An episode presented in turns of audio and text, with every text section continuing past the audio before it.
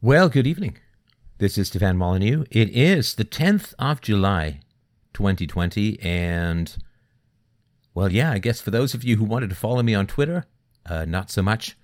This week, couple days ago, I was uh, summarily booted off Twitter for reasons that at least pass my understanding, something to do with bots or platform manipulation or something like that. And I just wanted to say to everyone that I appreciate your kind words of support. I appreciate your words of encouragement. That means a lot to me. It matters to me. And we will, of course, continue. I have uh, put out a statement, what I believe, which is sort of an expansion of, well, I guess a clarification of a whole bunch of stuff I talked about over the years. And hopefully that will help put some of the crazy rumors to rest, and we will continue. I have some very interesting and exciting things planned for summer and fall. I'll keep you posted as things go along, but now, this evening, it being just after seven o'clock on a Friday night, it's time to talk to you, the great listeners, and figure out what's going on in your lives, in your world, and how philosophy can help. So, James, if you would like to kick it in, let's get it rolling. Sure. So the first question we have, actually, if there's anything you can tease or talk about what's coming next, um, you know, especially because of the deplatform. I know you had your statement and everything, and you just mentioned things are coming, but is there anything you can talk about right away, or just sort of what's your plans, what's your thoughts on that? Well, I, I'm going to uh, play my cards a little bit closer to my chest than normal for reasons that I'm sure are fairly clear to everyone. But um, yeah, I have I have some cool stuff in the works, and that's why your support, of course, means so much to me. Um, I wish I could sort of tell more about it, but uh, given the number of sharks circling, circling the boat, uh, I think it's probably a better idea to play my cards a little closer to my chest than normal, so sorry to be annoying, but I'm going to stay mum on that, on that stuff.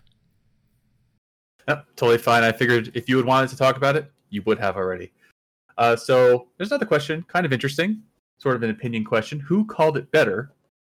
George Orwell or Ayn Rand, and why? Hmm. Well, um, that's a very, very good question. So, for those of you who don't know, I'll just give you the brief synopsis of the two uh, works. George Orwell, whose real name was Eric Blair, was a fairly self-loathing socialist who tried to do some, I think, pretty decent and honorable things. He tried to figure out what life was really like for the poor. And for the, for that, you can read his great book about being a plongeur and other things, which was Down and Out in Paris and London. I remember the book very vividly. I, I listen to audiobooks a lot of times these days, you know, save the old post fifty eyesight. And I remember there was a tramp that he was talking about, and he was saying, there are so many theories as to why these tramps move from place to place. Why? Why, why, why? Is it that they have some sort of wanderlust? Are they trying to outrun a bad conscience? Are they uh, restless people fundamentally and spiritually and so on? And he said, but that's all. That's all nonsense. The real reason why tramps move from place to place is that they get arrested if they stay in the same place. And it was one of these moments where I was reading in a book and I was like, you know, that's where you start looking for human motivation. When you, you know, when people seem confusing or people seem baffling, you look for whatever gun is in the room.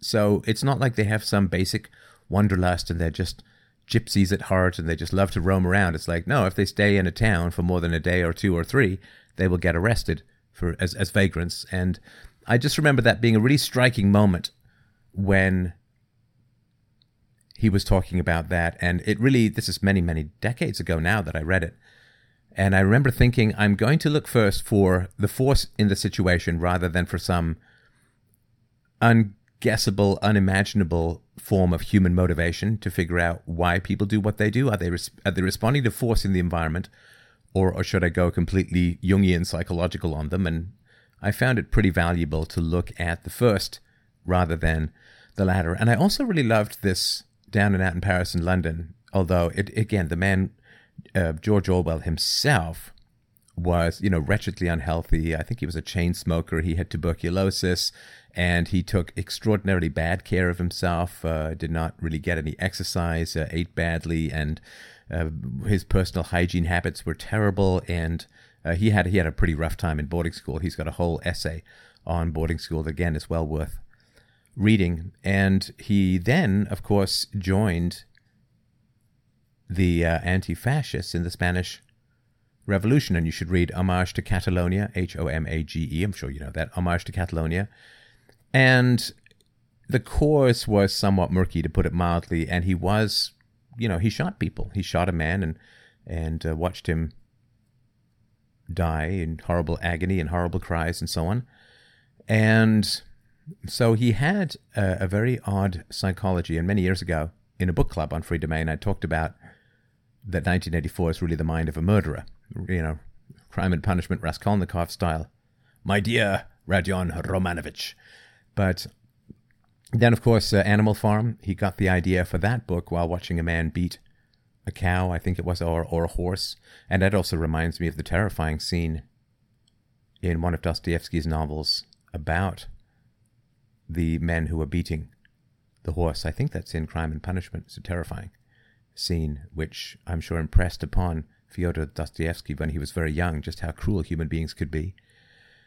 And then, of course, he basically, I think he re- retreated to the Outer Hebrides or some distant place in the U K to write nineteen eighty-four, which, when he sent the manuscript to his publisher, the publisher said it was just about the most terrifying work he'd ever read, which, of course, makes perfect sense. And he got nineteen eighty-four by reversing the digits of the year he wrote it, which was nineteen forty-eight. And then he died shortly thereafter. And a terrifyingly great writer. I mean, nineteen eighty-four is one of these books that's so packed full of terrifying ideas. It's like you squeeze accordion the entire oeuvre of Stephen King into one short fax squeal of existential totalitarian horror, and came up with that book. And of course, you know, I'm sorry if you haven't read it, I'm going to talk about the ending, but it is a brutally terrifying and tragic ending. Because we're so used to these stories, and I'll compare this to Atlas Shrugged in a moment, we're so used to these stories where there's great evil in the world, but the good guys end up winning. The good guys end up doing their thing. The good guys end up turning it around. But not in Not in nineteen eighty-four. Winston Smith and Julia, his lover, who's one of these terrifying social justice warrior cynics, you know, like the uh, a lot of the leftist women that I've sort of read or heard about are into some pretty abusive stuff in the bedroom, and it's a, a sad kind of commentary. And, and his girlfriend works producing pornography for the proletariat, but she's very cynical with regards to the party, but she has this cold, viper-sexualized cynicism about the whole business. And, of course, they think that they're getting away with things, and they think they're meeting down in the proletariat area. And at least once or twice a year, I think of the scene wherein Winston Smith is sitting in his bed and, oh, gosh, the, the actor Hurt played uh, Winston Smith, and was, a, again, terrifyingly good. Uh, it was a brutal scene. It was the last movie, I think, that Richard Burton made playing O'Brien. He's the kind of guy, Hurt, who inhales cigarette smoke and exhales and nothing comes out because it all just sinks into his scar- scurvy lungs. I think he's dead now. I think he died somewhat recently, tragically, without ever having had children, which he regretted enormously later on in his life. And in the book, and I guess in the movie too, there's this obese proletariat woman who's out there hanging laundry. And Winston Smith looks down at her and says, "She's beautiful." And Julia, his lover, says, "She's a meter across the hips, easily." And he says, "That's her style of beauty." And she was singing, the proletariat woman was singing some earthy ditty of the lower classes and so on. And I do remember thinking about that. What is the style of beauty? And what does he mean when he says, "She's beautiful"? She has a robust, earthy connection to fertility, to the world, to her work, to the people in her life. She's connected. She has a certain serenity.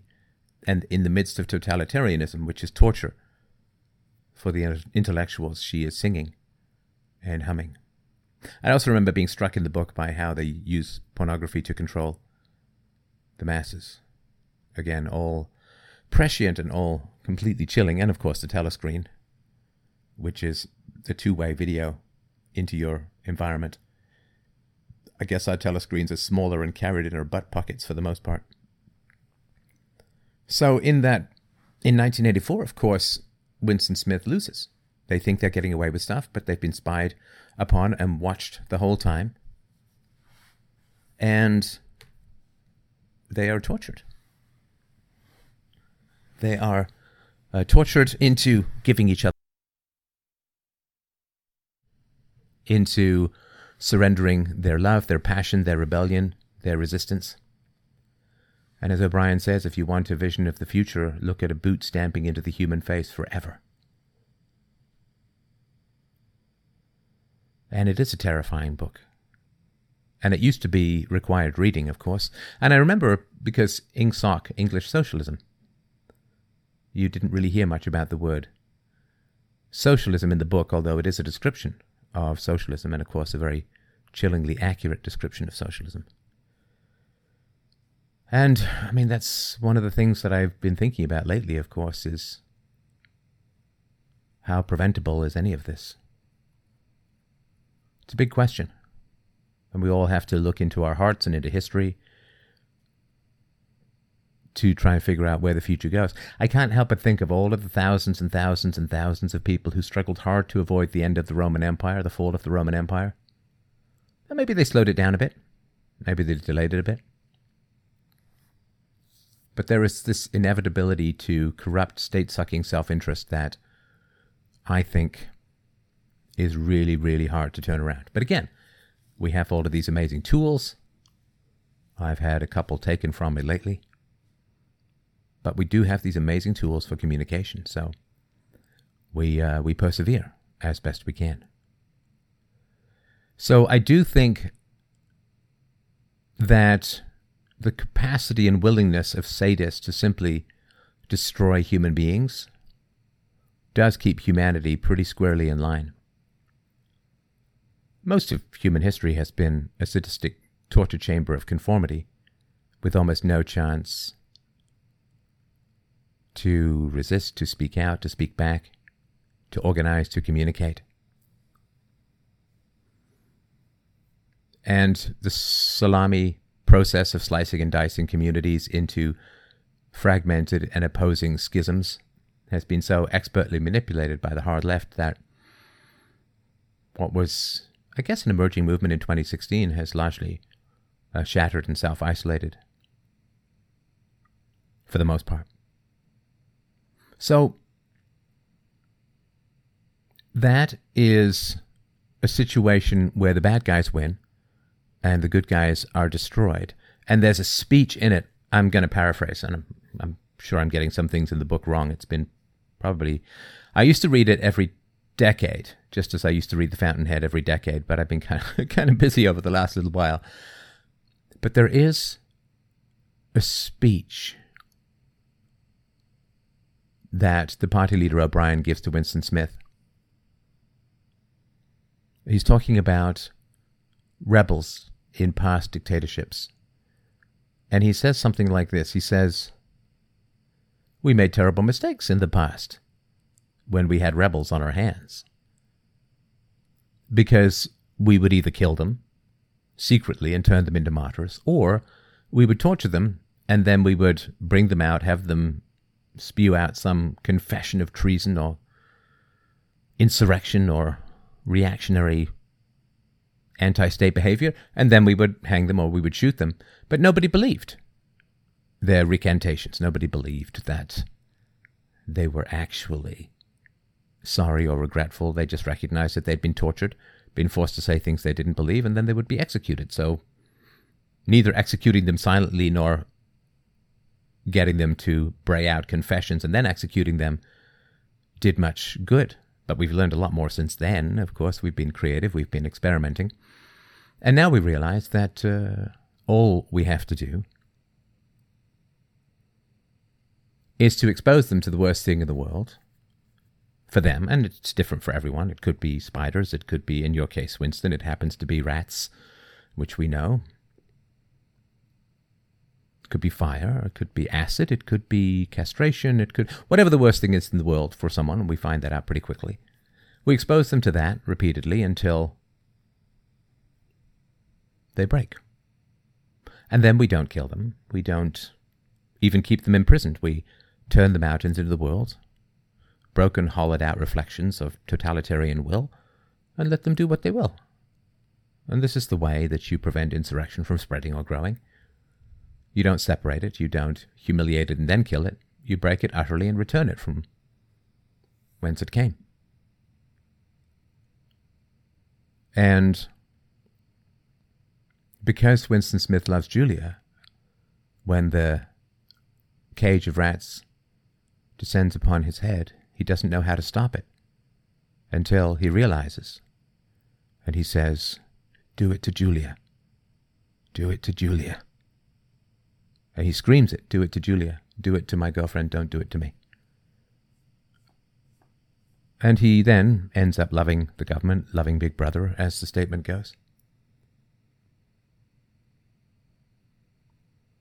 And the victory of brutality, the victory of hierarchy, the victory of the erasure of a human being. I mean, it's almost perfect. And I think one of the reasons the book is a challenge is not only is it horrifically prescient in how we are controlled, but also it doesn't give you any solutions. It doesn't give you any effective strategies for fighting back. So that book is very powerful, but also it disarms you in a way. I mean, you almost couldn't write a book more pro-socialist, even though it claims to be anti-socialist in some ways, because socialism is unstoppable and unfightable. And the powers that be win. Just as in Russia, which had three decades or so head start on China, Russia, with its history of Christianity, did eventually break the back of communism, whereas China, without a history of Christianity, or not much of one, is having a very tough time with that. Now, Atlas Shrugged is one of the three great anti-collectivist stories out of Ayn Rand. The first, We the Living, the good guys lose. In the second, The Fountainhead, the good guys, it's a draw. But in the third, in Atlas Shrugged, the good guys win. And it doesn't matter what I say about the novel, and it doesn't matter if I give spoilers, because A, it's been out forever, and B, it doesn't matter. Just read it. Or there's a good version of it on audible dot com. And that is one of the greatest murder mysteries or mystery stories in the history of literature. And it is, of course, boringly predictable, as I've said on the show before, about how many people are like, "Oh, but she doesn't write really realistic characters, and her dialogue is wooden, and blah, blah, blah." Yeah, yeah, yeah. She was a movie writer in the thirties and forties, and of course they have that kind of, well, this kind of dialogue, where this is how you speak, and it's not, it's not particularly naturalistic. The naturalistic movement came out of the British socialists in the nineteen fifties, the kitchen sink dramas, and Look Back in Anger, and uh, all of that. Shirley Valentine came later. Just all this kitchen sink stuff where it was supposed to be a complete mirror to reality.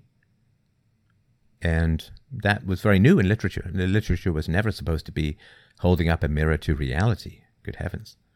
I mean, saying that Ayn Rand's dialogue is not realistic is like going to Shakespeare and saying nobody talks in iambic pentameter. It's like you're kind of missing the point. It's like looking at, at, at a... at a painting of the Venus de Milo and saying, look, women don't stand in clamshells.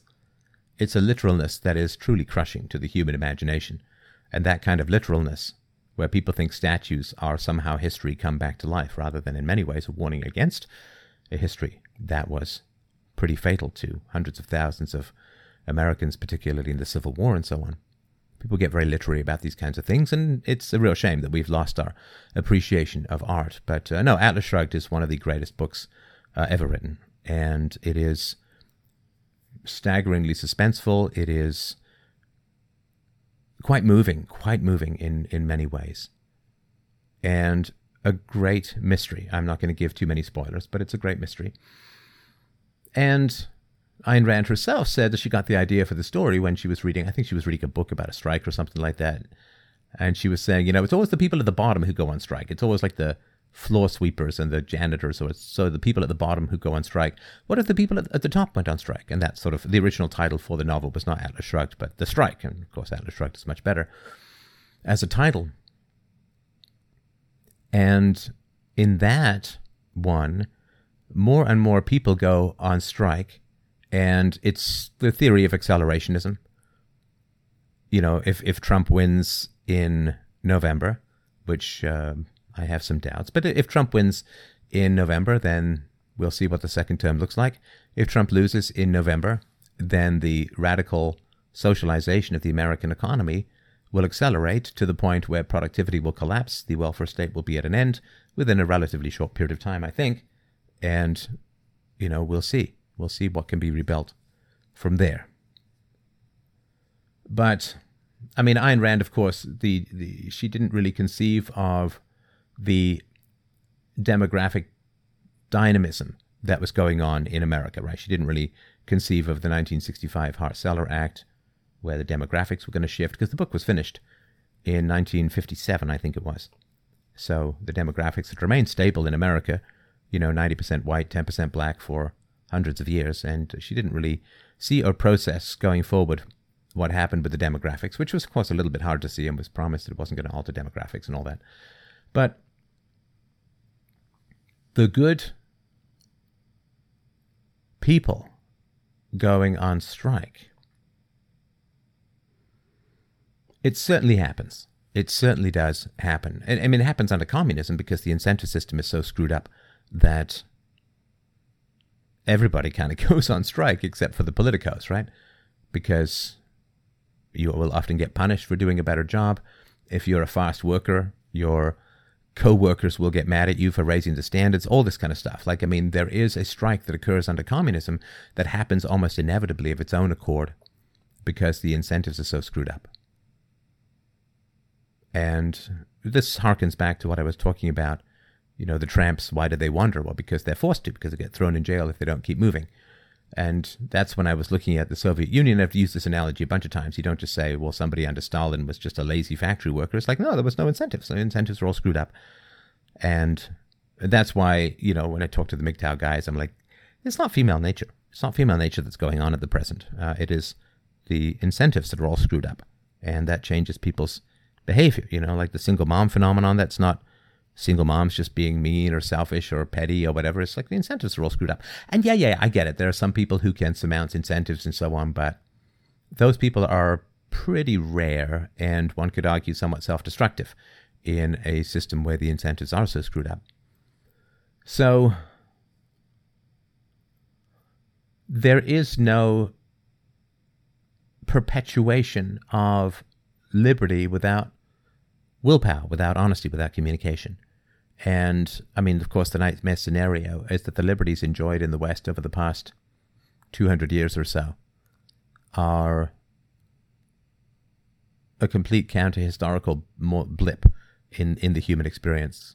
And because they threaten so many existing power structures around the world. Like, see, liber- the world has evolved on, on tyranny, and liberty and the productivity of liberty and the happiness of liberty and the excitement of liberty and the creativity of liberty. The, the Western experiment has cast deep shadows around the world for existing power structures. And the best thing that can happen for those power structures in other cultures and other countries and other continents is for them to demonize the West and work as hard as they can to undermine it so that then they can say, oh, yeah, yeah, no, freedom was tried. It was just terrible. It was, you know, it ended in chaos. It, like, let's not do that again, right? This whole free speech thing, the separation of church and state, political liberties, property rights. Oh, it was tried and it was a complete disaster. And it's a way of inoculating the hierarchies of the world from the radical experiments of Western freedom that have characterized the last two hundred years in the West. And it's a very powerful example that people are holding up. So you want to you want to be like the West? Do you, you remember what happened to them? And they will say, after this, therefore, because of this, right? Which means uh, they had catastrophic self-destructive tendencies as a result of freedom. Not the freedoms in the West threatened the power structures around the world, and therefore they were undermined. And then this was forever held up as an inoculation against returning to those kinds of liberties, and say, well, after the liberties came the catastrophes, and therefore the catastrophes came because of the liberties, and therefore human beings should never try these liberties again, because the more they can associate liberties with disaster, the more they can hold on to their own power structures and their own power base, which is, of course, what they what they want to do. So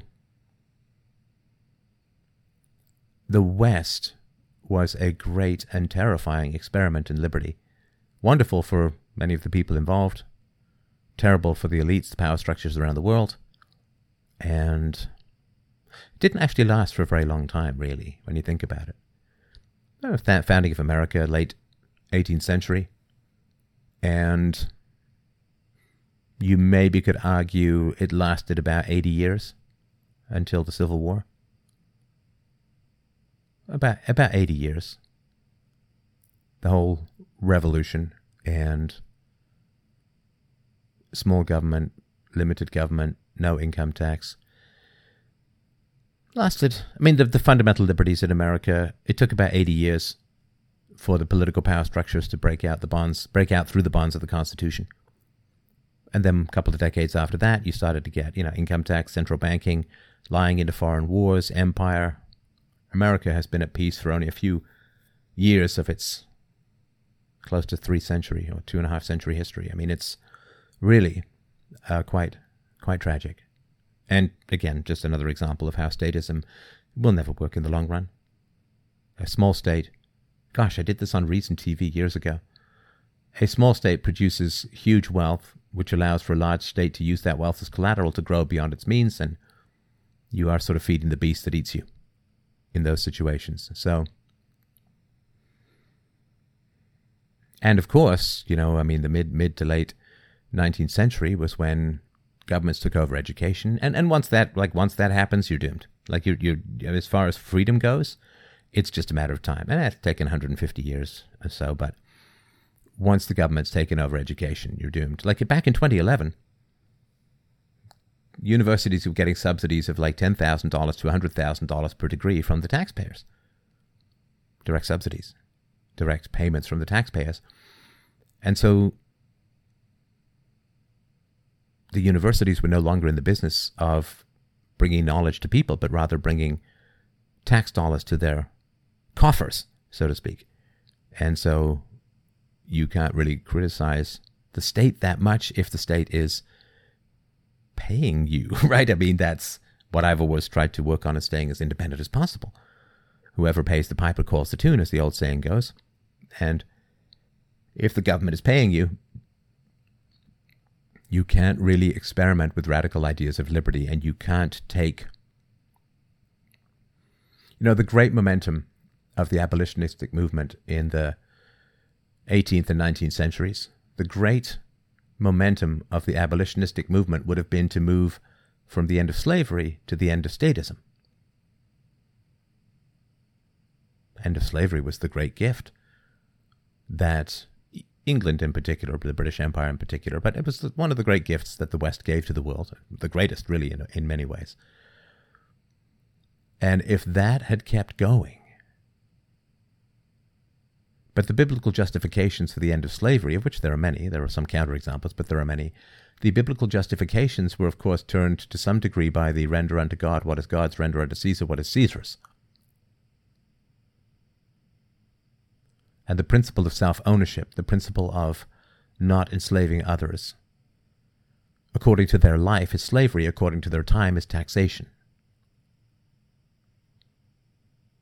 And the whole movement of the end of slavery shifted it from direct ownership to tax serfdom, which ended up being so much more economically productive for the state that it could grow and grow and grow to these giant monoliths of semi-totalitarianism that currently have their boot on the face of humanity. I think that nineteen eighty-four is more accurate in the short to medium run, but I think Atlas Shrugged is more accurate in the long run, because things will wind down. You know, Zimbabwe, there are tens of millions of people in Zimbabwe, which used to be a very prosperous country, that are currently facing food insecurity. And one of the deputy ministers uh, in Zimbabwe was recently on a show talking about, well, the reason that their economy is doing badly is because the British, who left forty years ago, didn't teach them enough about the economy. But that's why Zimbabwe is doing badly. So the productive will go into hiding. The productive nasty people will go into the state. The productive nice people will go into hiding, will work below their potential.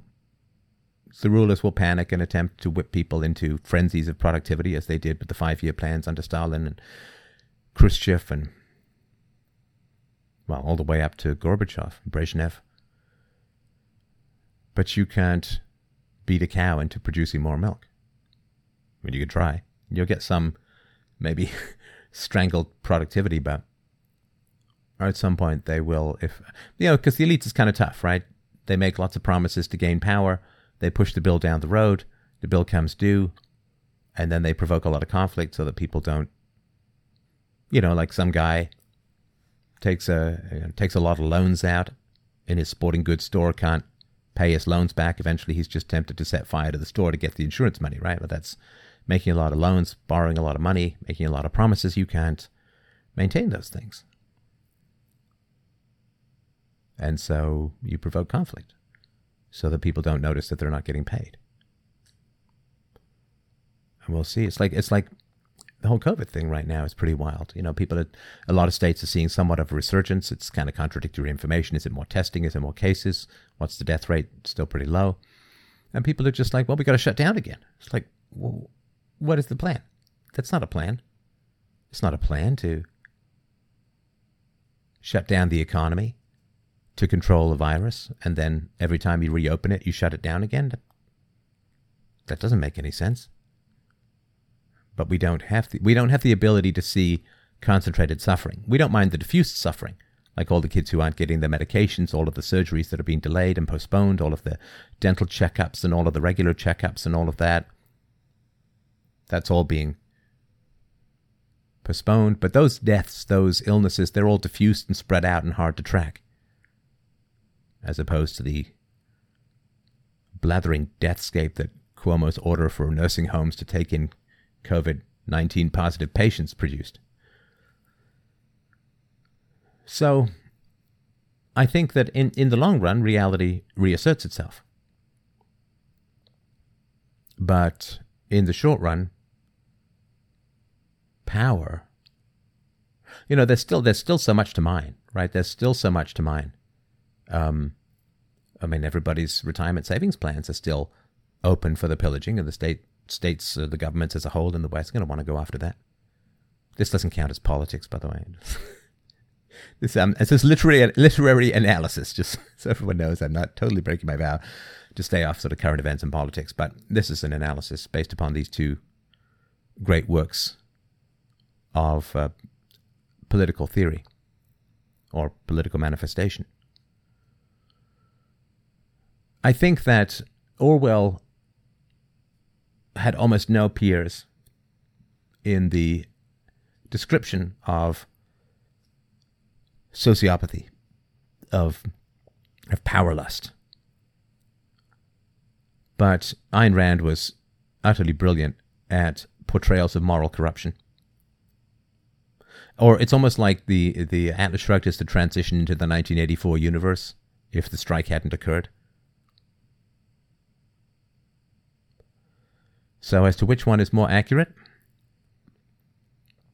I brace for short-term nineteen eighty-four, but I hope for long-term Atlas Shrugged, if that makes any sense. All right, that's the end of the uh, lengthy ramble. It's a great question, though. All right, thank you for that. Uh, it's very thought-provoking. Um, once somebody has sort of a follow-on to Rand, uh, if you would say a few words about Rand's ideal, he hasn't heard you talk about it, and he thinks it would be pr- pretty interesting. Well, so, I mean, Rand had a variety of ideals. Are you talking philosophical, political, aesthetic, artistic? Uh, w- w- I guess if you could just ask the person for... Uh, I mean, don't don't don't corner me into two hours on Rand's ideals without no. any sort of clarification. I mean, you he, can have he, it if you want, but it might be worth clarifying.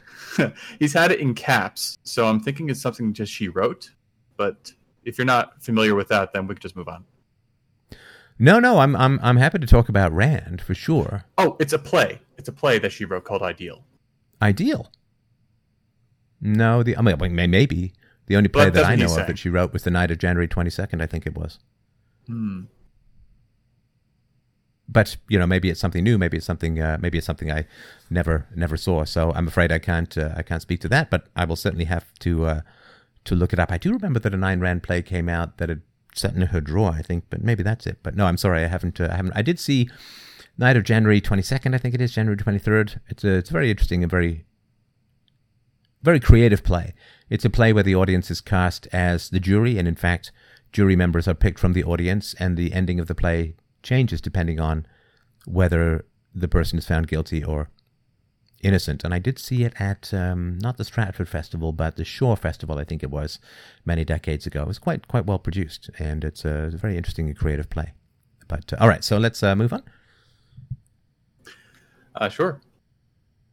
So here's a question from listener. Um, what are Steph's thoughts on an ANCAP society forming online as cryptocurrency and work and school from home are becoming more popular? Well, you can't really have an ANCAP society online because you're all still subject to the state as a whole. But this is sort of, I think, the the idea behind agorism, if I remember rightly, and I'm sorry if I'm drifting astray. It's been quite a while since I've discussed the topic, but agorism was the idea that you try and live as much as possible without uh, using state functions or without uh, uh, getting involved in, in state um, commerce and regulations, all legally and so on, but, uh, you know, more barter and so on. And so I do think that there is value. Again, I'm always counseling people stay inside the law and talk to accountants and lawyers and all that kind of stuff.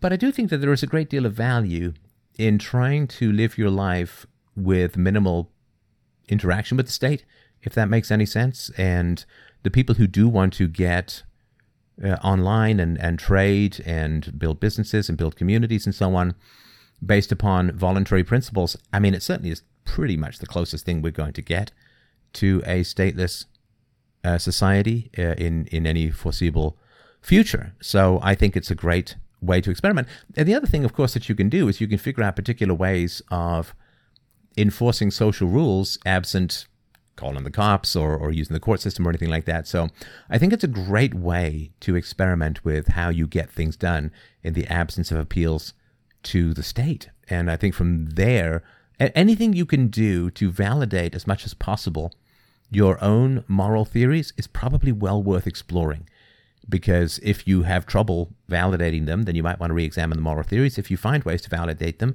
that gives you more confidence and also helps spread the ways in which you have been able to do that. And I think that's a pretty a pretty positive thing. So yeah, I think it's a it's very it's very interesting and positive development that the internet has brought us, I think.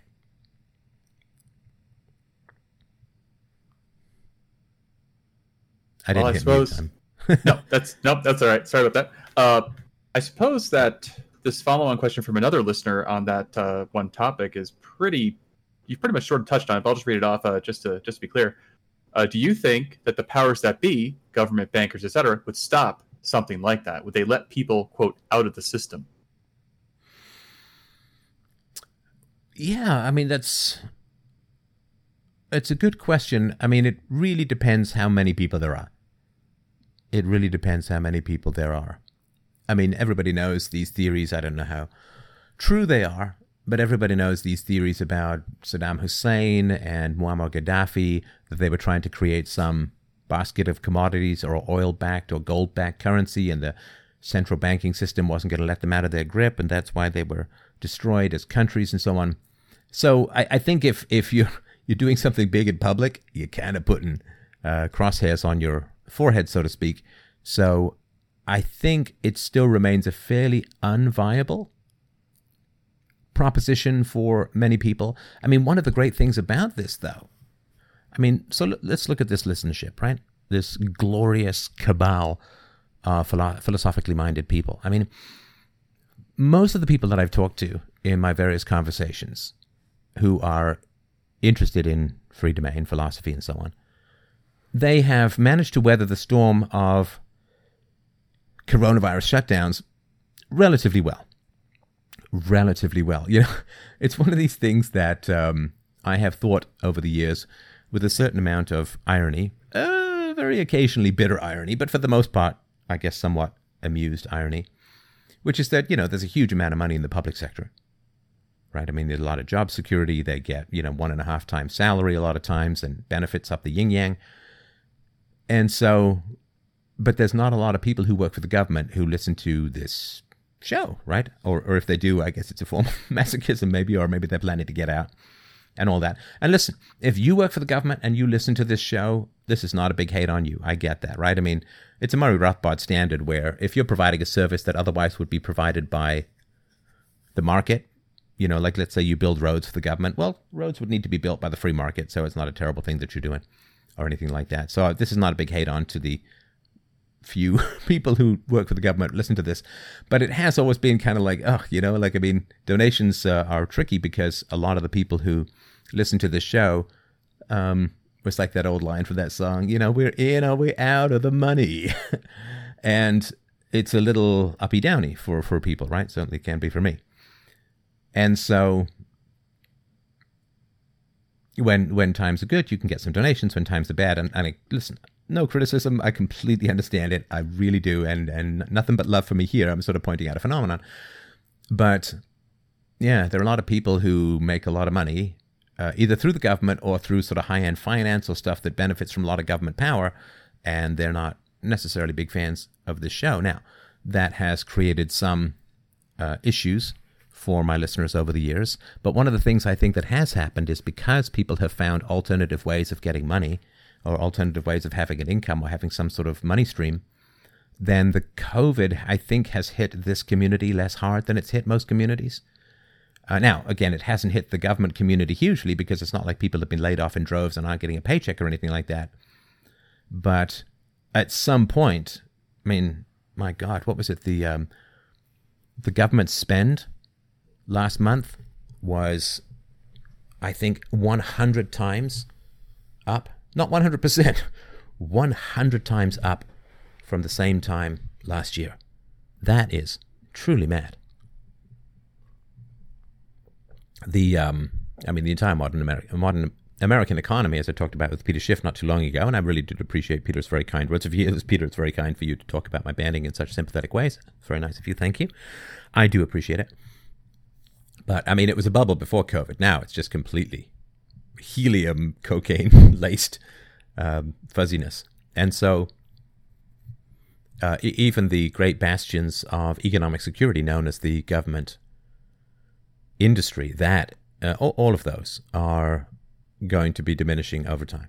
I mean, it doesn't look to me that society is going back to normal anytime soon. And by normal, I don't mean pre-COVID. That's not going to happen at all. What I mean by normal is I don't think that it's going back to uh, stability. You know, be to be perfectly honest, again, it's not politics. Just talking about the effects of this virus, right? Because this stop and start, stop and start stuff, it really, really makes people crazy. I mean, I've had, just as a, stu- as a sort of stupid personal analogy, I've had this over the last couple of years. I gave a speech in Saint Louis a couple of Septembers ago, two Septembers ago, I think, and I was running down the hallway chasing my daughter, and I had a pair of new sneakers on, and you know those new sneakers sometimes have those giant squid sucker cups on the bottom. They just hit uh, plastic or tarmac or, or um, formica or marble, and they just stopped dead. And I crushed my knee uh, when I went down, because I went down pretty hard. And it took, uh, you know, eight, eight, ten months to, to, to get back to normal. And during that time, I, I couldn't really run. I, you know, I, I had to be careful of it all. It was tough to bend. And then I went to all of these physiotherapists that were useless as tits on a bull, because they're all like, oh, try this exercise. Oh, your knee's a little loose. Oh, try this. Oh, let's put some ultrasound. None of it did any good. It was all completely useless. What actually helped eventually was just finding weird spots on my leg and massaging the heck out of it until tears of blood ran down from my eyeballs. And that was the only way that I could fix the knee. And I, I've had that happen a couple of times before. You get some sort of soft tissue inju- injury and people try all this gentle stuff with it, and it just sits there going, don't care, still going to be painful. And then eventually you just find whatever weird spot it is. And it's never particularly proximate. But you find some weird spot, you massage the hell out of it, and it hurts like hell, and then you're better within a day or two. So I did eventually find that after listening to the experts for, unfortunately, far too long. But anyway, so so since then, it's just been, you know, I guess it's in your fifties, right? So if you don't run for ten months, um, it's harder to get back into it, right? But now, I guess when I was younger, it wasn't such a big deal. Like when I was younger, I could not play tennis for a year, go out and play hard tennis, and I'd be fine. But, you know, now that I'm in my fifties, and not even early fifties, like I'm in fifty-four this year, right? I have to uh, I have to ease into things a little bit more. I can't just be like, well, I haven't run for a while, but here I'm going to go sprint. Uh, I have to kind of w- warm up and ease, th- ease into things a little bit more, because I also have this annoying thing in my body where it doesn't complain at the time. Like, it won't tell me anything's wrong at the time, but a day later it's like throb, throb, throb. It's like, could you not have told me that at the time? Or is that just too too helpful? So the reason I'm saying all of this is I'd have this start-stop stuff where I'd be like, oh, I feel better. And I'd go and do something and be like, oh, no, I'm not. No, damn. And it would really it would really get annoying as hell. I mean, perfectly frankly, I'm not a very hot-tempered person, although uh, Russia Today referred to me as a firebrand, which I think is it's not the worst description, I guess, uh, I could imagine. It was so weird reading an article. I think it was on my, I can't remember if it was on my YouTube ban or my Twitter ban, reading an article in a mainstream media outlet, Russia Today. And it's like, you know what? This is actually not wildly inaccurate. It's like, it's actually somewhat in the realm of reality. It's so, uh, so strange. Anyway, so I had to start, stop thing with my life, you know, like, uh, oh yeah, it's, it's better. Oh no, no, it's not. Oh man, come on. It's so annoying, right?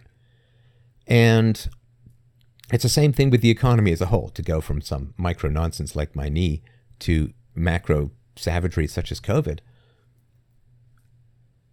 The start-stop stuff is really going to be disorienting for people. And it's going to start demotivating them. And, you know, you, let, you, you run a restaurant. You start it. Oh, no, sorry, you have to stop it again. You you have a gym. You, you prepare everything. You keep people on because they say you're going to be opening in six weeks. Oh, no, it's turned into twelve weeks. Oh, you're open. Oh, no, you've got to close again. People are just going to go, compl- and it's actually more destructive than just saying, sorry, you're screwed as an entrepreneur. Like if they just say, you know, you're screwed, there's not going to be any gyms. You'd be like, okay, well, I'll just shut it down. And, you know, but this, this stagger stuff, like you almost couldn't bleed out small business owners any more effectively if you damn well tried. And only people who are nursing from the near infinite tit of government money can pass these kinds of laws and not really understand. You know, you break the back of the, you break the backs of the small to medium sized entrepreneurs in the West, your economy is, uh, I mean, it's foobar really, really quickly. That's fracked up before beyond all recognition, which was the most surprising Trivia Pursuit hint that I ever got in my life. So it's like when I had, I had a, okay, here's really a, a tiny little. So when I was in grade eight, I went up to an English teacher and said, what does the word phallic mean? Because I'd read it in a book and I couldn't figure out what it meant, and you know the the poor young lady went completely red, like how on earth you answer that, but she did a great job, to her eternal credit, and uh, I understood it, and then I apologized for what I had just asked. Hey, what does phallic mean? In my, in my what does phallic mean? Sound like the shaggy haired bus driver from The Simpsons, the little kid, constantly breaking voice. So this stoppy-starty stuff is really brutal. And for those of you out there who've managed to find some other way of making money than, you know, massive service provision to people or having a paycheck, or, I mean, this stoppy-starty stuff, it's really tough. It's it's the worst possible thing for the economy, and that's what people, I think, aren't really getting. It is like the worst possible thing for the economy. Because a business that succeeds is good. A business that fails is bad. But a business that starts and stops and succeeds and fails and opens and closes, that's the worst thing of all. That is the worst thing of all. Like, you get married and you love your wife, wonderful. You have a really messed up relationship with a crappy partner, you end it. But, and I got stuck off and on like a fly in amber in one of these for like seven years in my twenties, a relationship. It's pretty good. We get along pretty well. But something's not quite, you know, that's, that's deadly stuff. You know, get out of the tub or go down the drain. But the circling the drain and swimming like mad is really, really brutal. And it is going to destroy people's entrepreneurial spirits for like a generation at least. And who knows if we even have a generation left? Probably not, right? And so the people in this community, I think most of you, and listen, my heart goes out enormously to people who are suffering enormously through this. And as you know, I didn't... Uh, I didn't solicit donations for month after month after month because, you know, I just recognized all of that. And, and you know, thanks to those of you who did chip in, hugely appreciated, freedomain.com forward slash donate. But it is going to be very, very tough. People are going to, they're incredibly stressed because they don't know. You know, if you're an entrepreneur, and I've been doing this crazy stuff for like, gosh, almost thirty years now. If you're an entrepreneur, and things aren't going well, you're just one person, one factor in a relatively functional economy.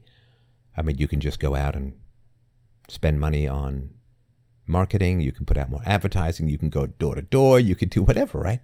To, to build your business, to build your brand. There's a lot that you can do to affect how things go. But if you're in this stoppy-starty, Kafkaesque nightmare of weirdly specific regulations, you hate to shut it down because also, you see, there's the thing too, when you're an entrepreneur, if everyone's suffering, you kind of want to be the last man standing, right? So if there are ten gyms in your in your town and eight of them go out of business, man, when the gyms come back, you're going to mint, right? You're going to make you make serious coin. So you don't want to be one of the eight. You want to be one of the two. So just hanging in there and holding on and, oof, you know, it's really, really rough. And I don't know. I don't know. Is is it that they just don't want to see suffering? Is is they just, they don't want, I don't know, they just don't want people to get mad at China, as I've sort of theorized about in the past. It's tough to tell. It's tough to tell, but you know, we used to send tens of millions of young men off to war. But we can't handle a virus with a fairly low fatality rate. Now, there are some people, and, and you should look this up. I think The Atlantic did an article on this not too long ago. There are some people, it's about five percent of COVID cases, they really do get hosed. They get brain fog, they get uh, chronic fatigue, they get all the symptoms that mimic stuff like Epstein-Barr. And again, it's just my particular opinion. I'm no doctor. But it's pretty nasty. And they get stuck in this stoppy-starty stuff as well. Oh, I feel better. I'm going to have a workout. Oh, no, now I can't get out of bed for three days. And there are some people who have gone on forty, sixty, eighty days where they're not bad enough usually to hospitalize, but they're not well enough to resume their normal activities. And, and it's tough, you know, that, that chronic stuff. Oh, man, it's tough. It's tough emotionally. It's tough for your family. It's tough for your friends who call you up and how you doing? Oh, I'm okay. I don't think I'm any better. I don't like, it gets really tough to continue to stretch out your sympathy into the fourth or fifth month. And, you know, I mean, we, we all could be perfect angels and do it, but nonetheless, it is tough. And then there is this, are you malingering? Are you faking it? Do you have some other condition? Everybody else seems to be getting better and so on. But we know this thing has the receptors that go into just about every human cell. And so I think this stuff could really drift around and clog things up in your body. So yeah, for those people, that's uh, that's really rough. That's really, really rough. And that's another big economic problem. So, um, yeah, it's uh, trying to get out of the non-standard economy, I think, has been a pretty good idea, a pretty good thing to do lately. And uh, I do applaud those of you who have done it. And of course, if you have tips or tricks, or you, you want advice, uh, you know, the Discord server through subscribestar.com forward slash free domain is a pretty good place to go. Lots of great people out there helping each other. And I'm sorry I haven't had much time lately to chat in there, but I do definitely skim it a couple of times a day. And it's really, really great to see all those conversations. So don't be afraid to ask for help. There are lots of wonderful people on that server. So anyway, I hope that that did some... circle swath of the general uh, topic as a whole, and I'm happy to hear another question. All right, so we have a question to you. What are your thoughts on Carl Rogers? Was Rogers influential in any way to you? Carl Rogers. Um, I wouldn't. I wouldn't say so in particular. Um. So Carl Rogers, uh, I'm just, let me, I'm going to just triple make sure, right? We'll get his general dates, because uh, it's been a while since I've looked. So he's um, the um, American psychologist, very famous. Yeah, he's, he died in eighty-seven. And so this is... Uh, just from Simply Psychology, Carl Rogers, nineteen oh two to nineteen eighty-seven, was a humanistic psychologist who agreed with the main assumptions of Abraham Maslow. That's Maslow's hierarchy of need stuff. However, Rogers added that for a person to, quote, grow, they need an environment that provides them with genuine genuineness, openness and self-disclosure, acceptance being seen with unconditional positive regard, and empathy being listened to and understood. Without these relationships, and healthy personalities will not develop as they should, much like a tree will not go with, grow without sunlight and water. So, they say here, Rogers believed that every person could achieve their goals, wishes, and desires in life, when, or rather if they did so, self-actualization took place. So, what did he... He, he, he rejected the... So Skinner was this guy who was heavily deterministic. He rejected the deterministic nature of both psychoanalysis and behaviorism, and maintained that we behave as we do because of the way we perceive our situation. Quote, as no one else can know how we perceive, we are the best experts on ourselves. So this tendency to self-actualize, to fulfill one's potential, achieve the highest level of human beingness we can. I mean, it's a little bit like Aristotelian stuff, but... Uh, like a flower that will grow to its full potential if the conditions are right, but which is constrained by its environment, so people will flourish and reach their potential if the environment is good enough. So you always have to worry when you get a plethora of analogies. Uh, and listen, I'm I'm fine with analogies as a whole, but they're not uh, not proof at all. Um, Rogers believed that people are inherently good and creative. Uh, they become destructive only when a poor self-concept or external constraints override their valuing process. They must be in a state of congruence. Uh, self-actualization occurs when a person's ideal self is congruent with their actual behavior, so who they would like to be with their self-image, and so on. So, five characteristics of, of the fully functioning person. One, open to experience, both positive and negative emotions accepted. Negative feelings are not denied but worked through, rather than resorting to ego defense mechanisms. So yeah, I think that's I think that's a good thing. Existential living, in touch with different experiences as they occur in life, avoiding prejudging and preconceptions, being able to live and fully appreciate the present, not always looking back to the past or forwards to the future, that is living for the moment. Yeah, I mean, I think that's a balance. We have to learn from the past, we have to plan for the future, but we don't want to sacrifice the present. Eh, it's one of these Aristotelian balance things. Three, trust feelings. Feelings, instincts, and gut reactions are paid attention to and trusted. People's own decisions are the right ones, and we should trust ourselves to make the right choices. Yeah, I, I mean... Emotions are very important, and I think that's one of the things that I've tried to bridge. I was talking about this with my daughter the other day, the mind-body dichotomy throughout all of Western philosophy. And so the the feelings-thought dichotomy is really wild. I'll just give you a brief excerpt of what I was talking about with Isabella. Um,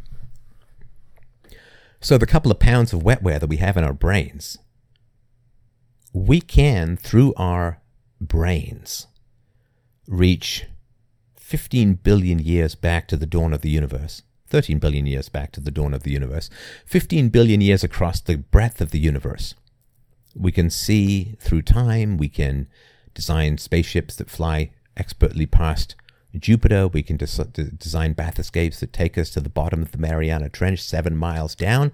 It takes uh, an hour for a pebble to drop that, if you drop it into the water at the top. So our brains are so immensely vast from the inside. It's like those weird little Minecraft tricks, tricks where somebody builds a small house, but you go inside and it's a giant house. Our brains are so unimaginably vast from the inside, but from the outside, it's a couple of pounds of invisible meat. And that's so bizarre. It's so absolutely, completely, and totally bizarre to be looking out from the inside of our brains and be able to see just about every aspect of the universe, from atoms to galaxies, to see through time and across billions of light years, from this little, tiny, pulsating piece of meat that we've got to stuff sandwiches into from time to time so it can keep processing physics. And every night we have these wild visions and we defy the laws of physics in dreams. And so the mind-body dichotomy is, how on earth can the brain produce the mind? And this idea that the mind is so much larger than the brain, I think, is the root of our idea of our conception of God. That God as a conscious entity is far larger than the universe, but our brains are far larger than the universe in what we can conceive of and what we can understand. But they're a tiny speck on a throwaway planet on the edge of a minor galaxy in the middle of nowhere. We have these tiny little meat specks that can conceive the entire universe. You know, it's really, really bizarre. It is, um, well, it's like in... Uh, C S. Lewis, Lion, the Witch, and the Wardrobe, right? You go through the back of the closet and it's another world. It's a whole new world, right? It's another world. And seeing out from the inside of the brain is so vast and so powerful and so deep and so wide and so complex and so detailed. And yet, looking from the outside in, it's a couple of pounds of messy meat. There shouldn't be anything in there other than dinner for a cannibal. But inside there, you know, we can still wander the halls of the minds of J R R Tolkien or Arthur C. Clarke or Jules Verne or Shakespeare or Dostoevsky or Chaucer or whoever wrote Beowulf, put first-year college students to sleep on a regular basis. We can still go back through some of the named and nameless authors of the Bible and see the world through their eyes. We can go through Plato's view of the last days of Socrates. Those minds stretch for thousands of years and across billions of other minds. They haven't died. In fact, we still live to a large degree amid the neurons of the brains of philosophers long dead. We are sliding down the bladed death tube of Marxism to some degree. We think we have we are thinking we think we think for ourselves, but largely we're programmed by philosophical arguments or exclamations from people long dead. It's a long Marxist zombie arm that reaches from the London Library to the present. We live not in the world, we live in the minds of others. I mean, come on, look at look at around, look at around you. You live in a room designed by an architect, built by other people. The architect may be long dead, the builders may be long retired, they may have died also. You are living in the minds of others. You turn on the T V, you're listening to me right now. I'm weaving a tale of perception and depth that is rewiring parts of your brain to a more stellar and accurate perception. You get into a car and drive somewhere. You are living and being carried across the world in the mind of a man who doesn't even know you. Switch on the light. The electricity is coursing through not the wires, but the brain of someone who came up with the generator and the transmitter and the wiring. We don't live in the world, and we haven't for a long, long time. We live in the mind. We live in the product of the mind. We use the product of the mind, the cell phone, the computer, the television, the air conditioner, the shoes, the concrete, the pavement, the elevators. All we do is step from one brain to another, from one mind to another. We have not lived in nature, really, for centuries as a whole. We have retreated from nature into the mind of man. We don't live in the natural world. We live in the unnatural world of thought, not the natural world of animals, plants. Hell, you lift up an umbrella. You are shielded from the rain by the simple sign of a man on another continent who never will know you at all and won't even know that you're using his umbrella. So we don't live in the world, we live in the mind. We step from thought to thought, like we're in some Mercy Street Peter Gabriel song. All of the buildings and all of the cars were once just a dream in somebody's head. I mean, I'm talking into a microphone, I'm listening to an earpiece. I'm actually looking at a door. A door that fits, a handle that turns, hinges that don't squeak. Because of the countless interactions of the countless minds it takes to produce the mental simulacrum of reality that we call civilization. And even when we see the natural world, it's usually a black and white, heavily tinted Ansel Adams print that is hung on a wall. And we think we have, part of our brains think that we have a window into the world from there, but we don't. We have a window into the mind of Ansel Adams and the photography that he did. And the process and methodology by which those pictures get reproduced for mass consumption. So the mind-body dichotomy is kind of wild.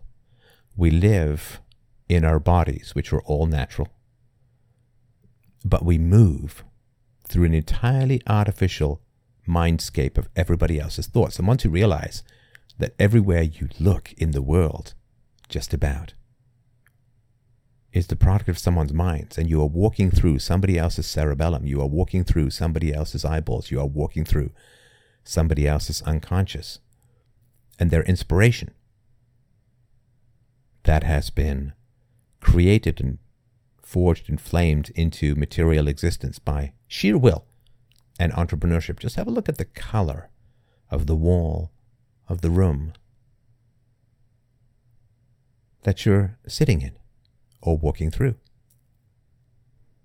Somebody designed that color. Somebody figured out exactly how to mix the paints. That used to be my job when I worked in a hardware store. I loved mixing paints. Somebody painted it. Somebody put the tape along the edge so it didn't bleed onto the ceiling or the floorboards. That color was designed by somebody, painted by someone, so even the color that surrounds you is someone's mind. It's not... Of course it's reality, and it's objective, and I'm not trying to sort of say we live, a man is the dream of the dolphin. you know, I'm not trying to say we live in some mindscape, but when you look at it, we live in the products of thought. We communicate through the products of thought.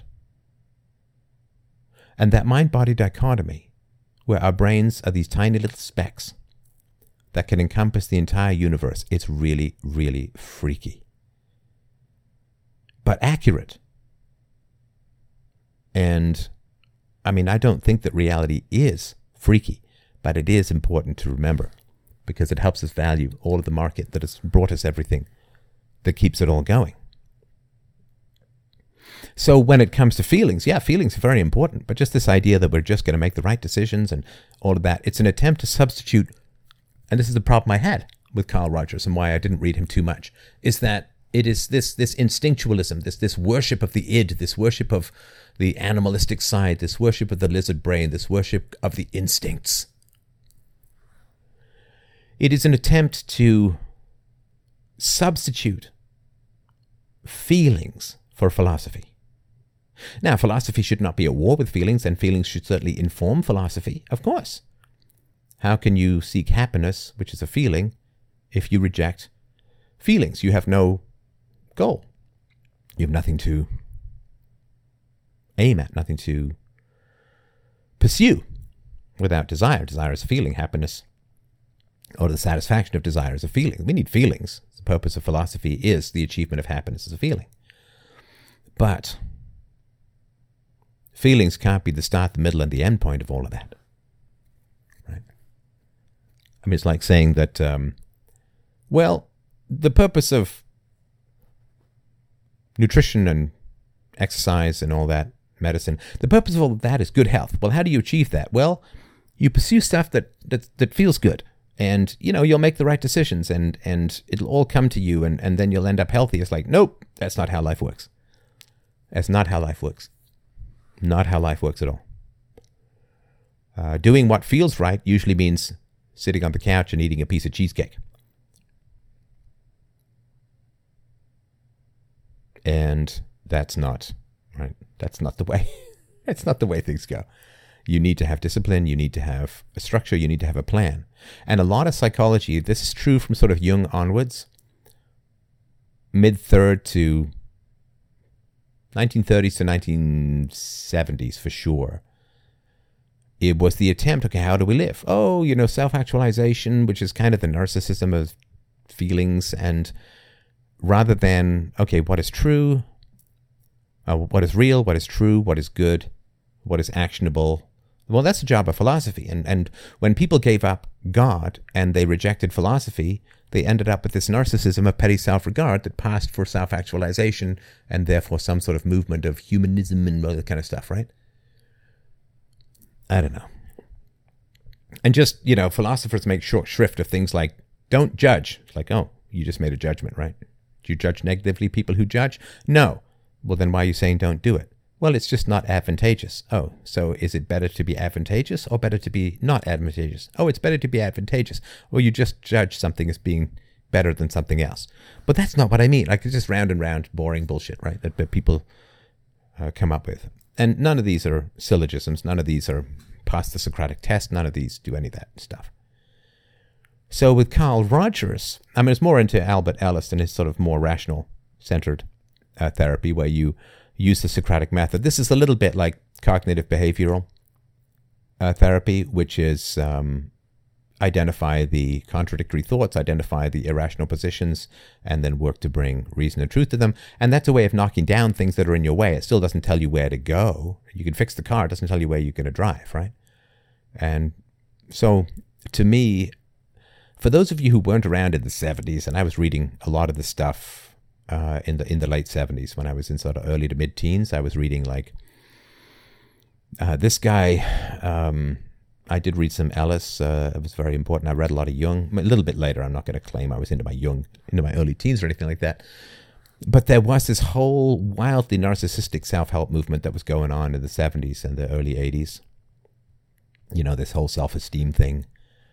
And Uh, you know, just be positive around people and be accepting and be this and be that. It's like, it's all just nice saccharine sugar shit that rots your teeth. You kind of need your teeth, right, to bite and tear and chew and speak and, and articulate. There's lots of sounds you can't make without a teeth, like teeth is one of them. And this gelding of the moral strength of philosophy and substituting this weak-assed, cuck-based feminine hyper-acceptance and hyper-positivity and self-actualization and extreme states of mere humanness who live in the moment, blah, blah, blah, right?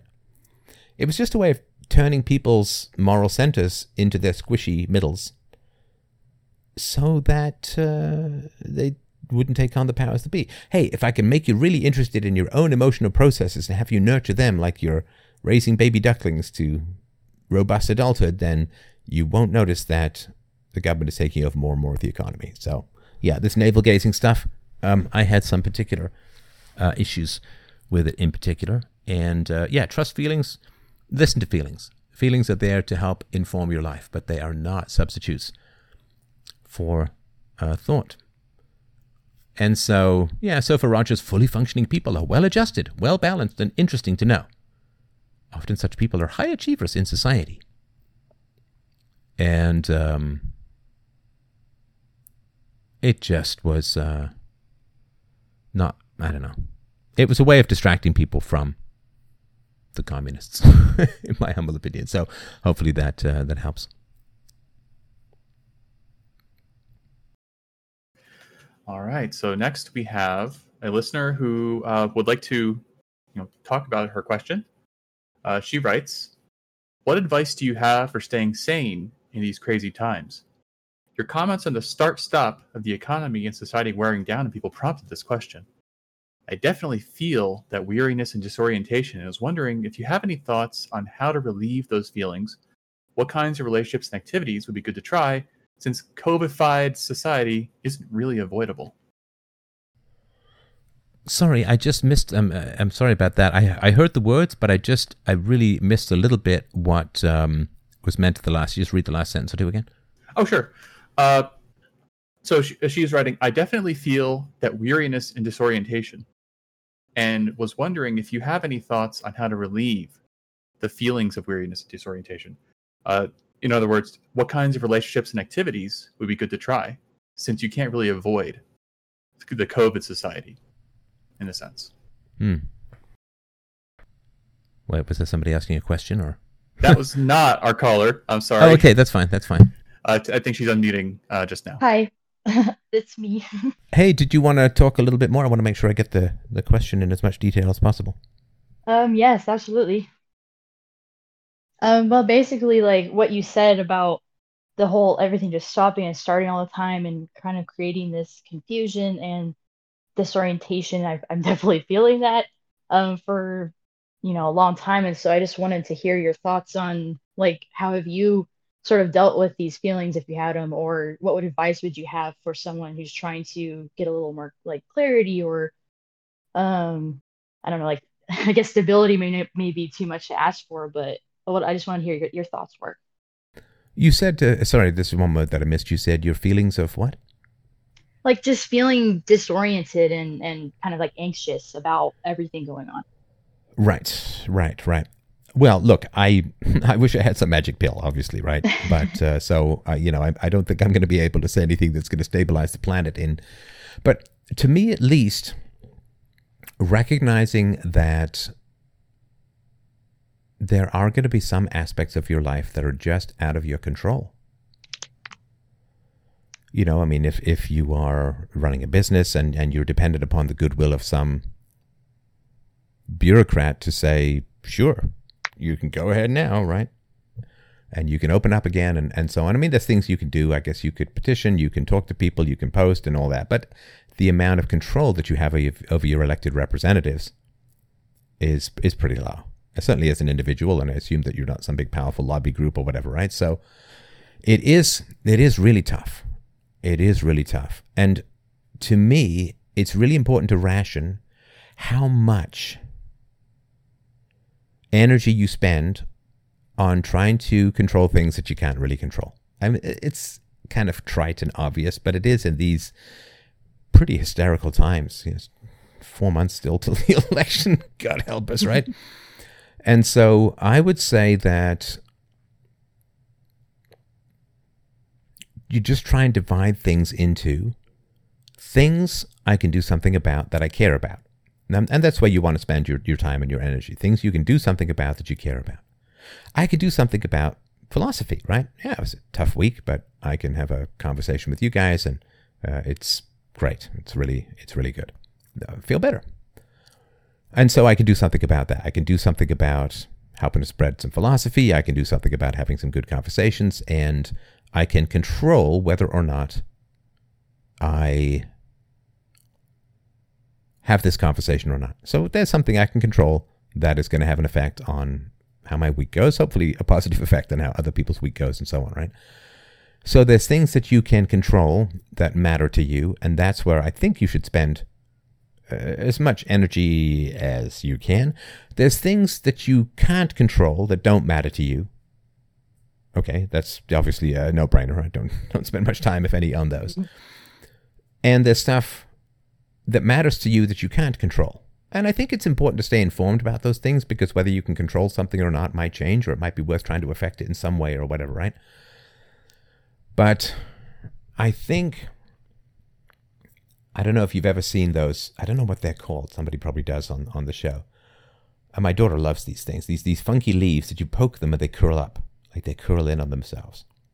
Oh, I mean, I'm not thinking of the Venus flytraps where you, you, you twitch that sugar-laden trigger in the middle and it closes over the flies or whatever, or the wasps. But there are these, they're like little tiny ferns, and you, you touch them or you stroke them and they kind of curl in on themselves. Well, that, I think, is an important thing. We have to retract from the world the sensitivities when there are brutalities out there that we can't control.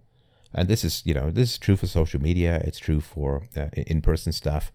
You know, there there are a lot of, you know, kind of mean and hysterical people out there. And I think it's really important to try and refrain from engaging too much in a conversation which polarizes, where you're not really going to be able to control anything or anyone.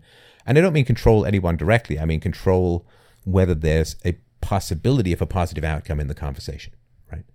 I mean, I, I have this, uh, or I guess I had this, you know, when I was engaging with people on Twitter, where it would become pretty evident pretty quickly whether somebody was just going to be hopelessly negative, or uh, whether there was some possibility that I could learn something or they could learn something, and so on, right?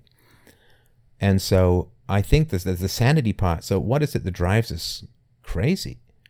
Um, well, it's a lot of things, obviously. And I've studied this quite a bit, given the family history that I have. What is it that drives us crazy? Well, if you try to, you know, if you have a stick shift car and you try to put it in the gear and then you try and go really fast, it's just going to burn out the motor, right? Whereas if you try getting it going in the r- r- r- gear, then you're not going to move very fast at all. So using the wrong gear in the wrong situation is going to burn out the motor, or you're not going to get far at all. So you've got to get the right gear into the right situation. And so when you care about something and you can do something about it, that's the right gear. And if you try to, like if you're using your brain in the wrong way, then it's going to burn out on you, in the same way that if you use your car engine in the wrong way, it's going to burn out on you. And so it's really important to recognize that your brain evolved for a particular capacity. Stuff you care about that you can do something about. Right? That's what matters. Stuff you care about that you can do something about. I think this is particularly true of those of us who came from heavy farming cultures. Because, you know, care about your family, care about your belly, care about your capacity to survive the winter. You can do something about it, but you better do it for every month except the coldest, right? You you can plot, you can plan, you can sow, you can reap, you can hunt, you can salt, you can jam, you can pickle, you can all this kind of stuff, right? And so you care about yourself, your family, and your tribe and all of that, and you can do something about it. And that's kind of how we evolved. We, uh, you know, when I was a kid, there was a famous saying, if wishes were horses, beggars would ride. And wishes are very dangerous. Wishing something to be different is Uh, bad idea. It's a bad idea. It's now wishing something to be different that you can change. Yeah, I'm thirsty. I can go get myself a drink of water. That's fine, obviously, right? But try not to burn out your mind engaging with people who aren't going to change. I mean, I know that I do that. Obviously, I don't think I've changed any uh, uh, anyone's. Uh, I don't think I've changed any of the. debate my debate opponents' minds in any particular way, but that's different because it's public debate and you're really trying to aim to change the minds of people who are listening in and all that kind of stuff. But really, really try to get your mind into the right gear, something you care about that you can have an effect on. Because if you um, you weaken your resolution by continually trying to change things that, that can't change. Now, inanimate things we can change quite a bit. A while ago, I was playing some frisbee golf for the first time. And one of my frisbee golf things, frisbees, sorry, one of my frisbees went into a pond. And it was, you know, so ponds, they're cool and all that. And I've learned, no, learned a lot about ponds from my daughter, right? She's fascinated by semi-aquatic creatures. Um, I, I would never want her to be in a situation where she would have to change, cha- she would have to choose between keeping me and a salamander. I would not want her to be in that position because I'm pretty sure I know which way she'd lean. But This was one of these ponds where they have that pillowy, totally squishy bottom, and I find that so repulsive. Give me a hard sandy bottom, give me rocks, and even the ones that poke my toes. Do not give me that billowy, squishy, Michael Moore back fat gushiness down at the bottom, because you just know down there, there's like leeches and things like that. So I was like, it was too far out to go. And I, you know, I wouldn't have minded just jumping straight over the squishiness, swimming in and getting it and so on, but I was only halfway through the course and all that, so... This make me sound like I'm some big vacation guy. This is just like a one-time thing. I've never played it again. But so um, I had a, a spare Frisbee, went, finished the course, came back, and it was still kind of far out. And I was like, nope, I'm not leaving it here. You know, it's also plastic. It's, I don't know if it's good for the environment or whatever, right? So I splash it for a while, but it's still too far out, and I can't reach it. I almost step into the squishy stuff and all that. I wasn't going in barefoot because you never know what's down there. I once, when I was a kid, um, wading through the Don River... Um, I stepped on something totally sharp and I ended up cutting hell out of the bottom of my foot and had to have a whole bunch of stitches on my, uh, on the bottom of my foot. Stitches are, well, you can still see the marks here like uh, forty years later or whatever. So I'm not stepping into some pond. I don't know what's down there, right? Anyway, so um, they were, I, I call them, my daughter and I call them tickle sticks because we used to jab them at each other and tickle each other when she was little. Uh, they're big, tall reeds, right? So I managed to pull off a reed and used it to drag the Frisbee towards myself, and then with a ridiculous glow of low-rent satisfaction, I, I took it back uh, and, and uh, returned it. So well, that's an example, right? I couldn't do anything about it. Left, came back. Okay, now I can do something about it. So then you get that satisfaction of being able to act on something that matters to you that you can do something about. Before it mattered to me, I couldn't do anything about it, so I didn't just stare at it, right? Because that's using your brain in the wrong gear. So try to hit that overlapping Venn diagram, you know, like those two overlapping circles.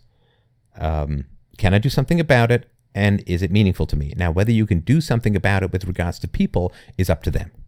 It's not up to you. It's not up to you. It's like pushing a piece of string that's on a table. You can't, right? You pull it, that's one thing. You push it, you can't move the other end directly.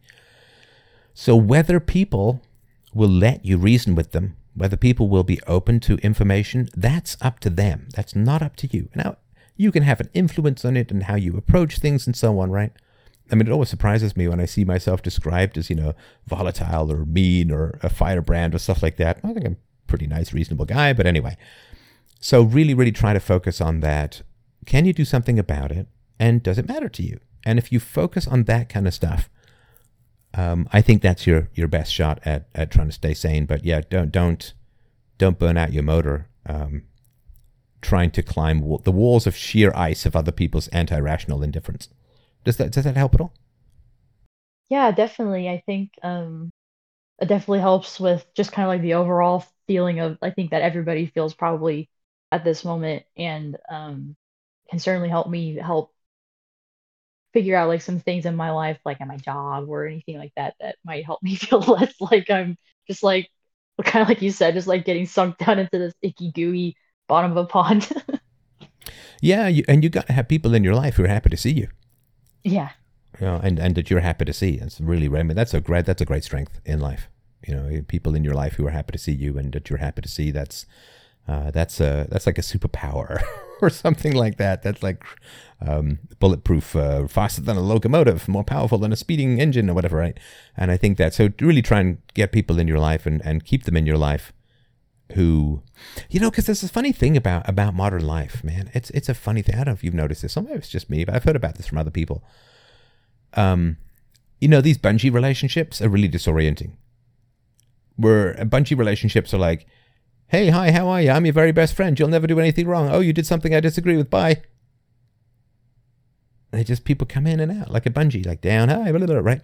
It's just come from an old Scott Adams cartoon about the bungee boss. Just kind of comes in, says, initiates a whole bunch of change and then vanishes. And these bungee relationships are really um, disorienting. And I don't think we're particularly built for that kind of stuff. It happens, of course, with boyfriend-girlfriend stuff, with one-night stands and all that kind of stuff. But even just, you know, friendships as a whole, there's this sort of vast oceanic indifference to the continuity of relationships out there that is not, I think, particularly... great. I've talked to a number of people on this show and just in personal life who are like, oh yeah, I was friends with this guy for twenty years. I didn't re- return his call one time and we never spoke again. You know, I don't mean to laugh, but it's like, it's literally stuff like that. Oh yeah, this guy was best man at my wedding. Uh, he moved an hour away, and we've never really spoken since, or we've never gotten together since, you know? And I think it is kind of important to hang on to these relationships if you can. I'm still in touch with a guy I was roommates with in college, which was over thirty years ago. Just do what you can to keep continuity in your life. You know, reach out, make the calls, touch base, get caught up. Uh, it is it is important. And if you have that kind of continuity in your life, that's using your sort of social mechanism in the right way. Because we were evolved for these permanent relationships, you know, for better and for worse, right?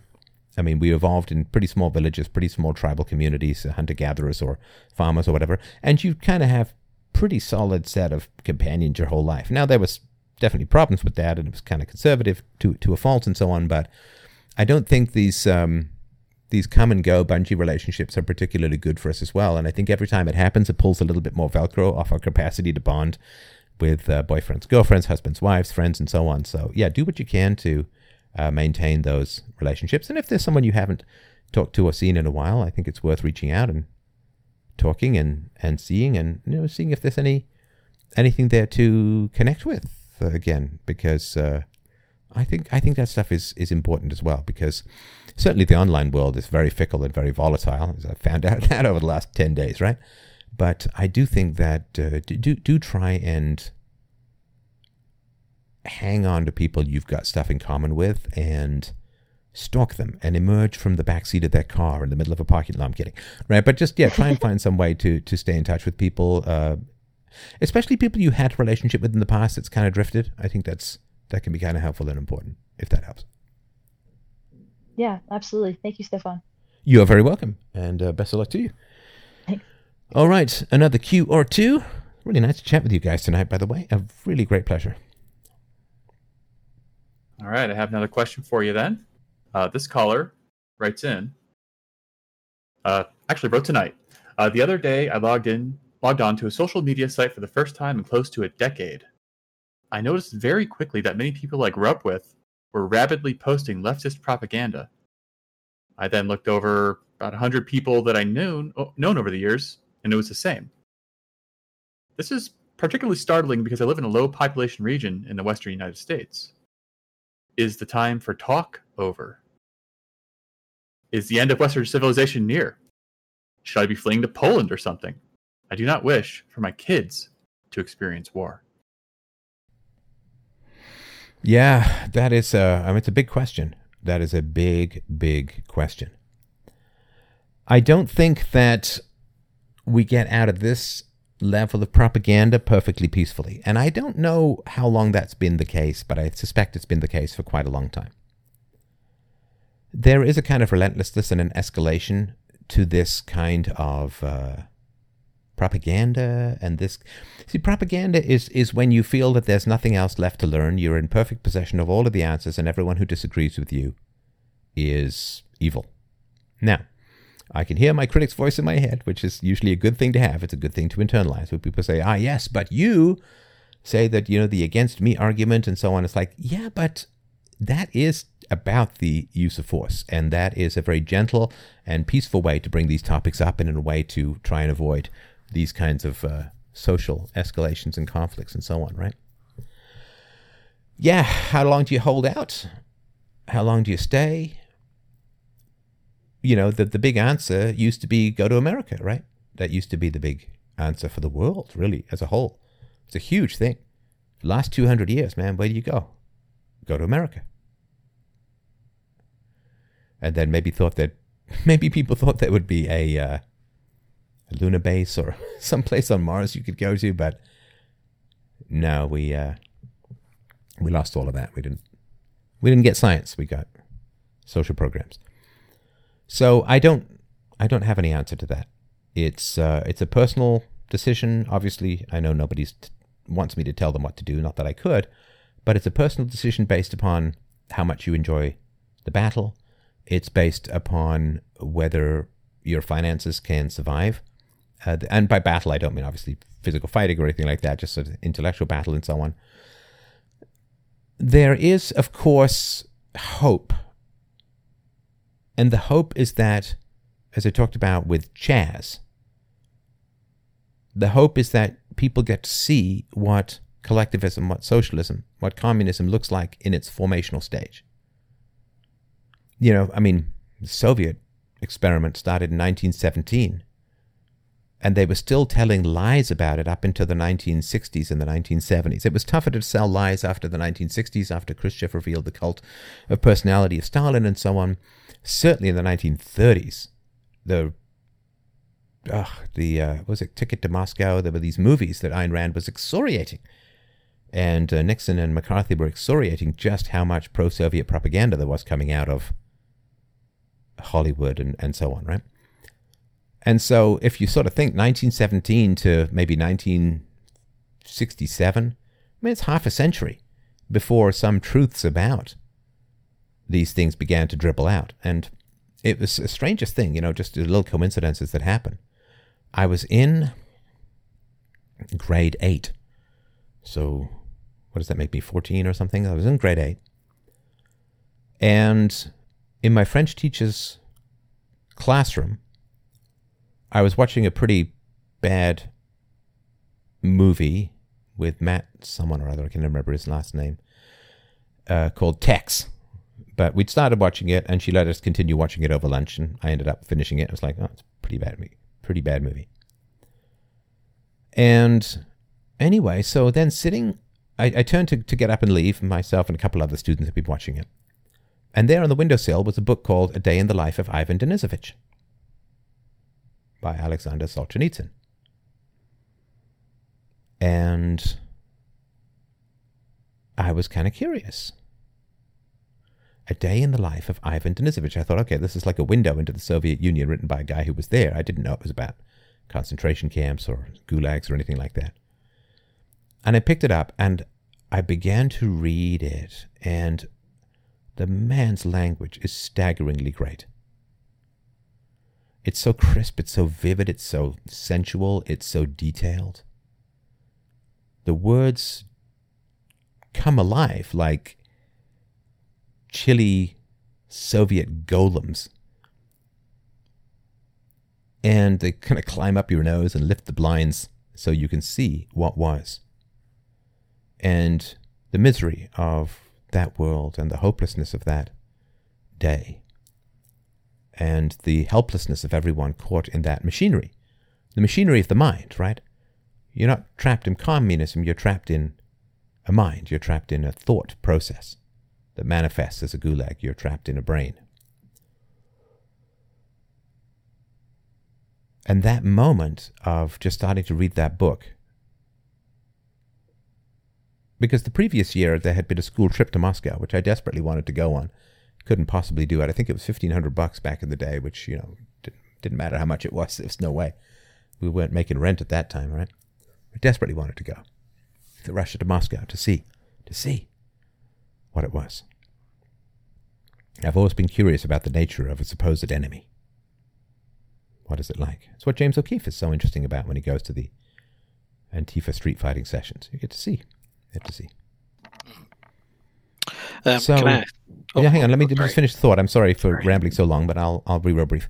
So, I this was uh, gosh, I was fourteen uh, in nineteen eighty, right? nineteen seventy-nine, nineteen eighty, whatever it was, right?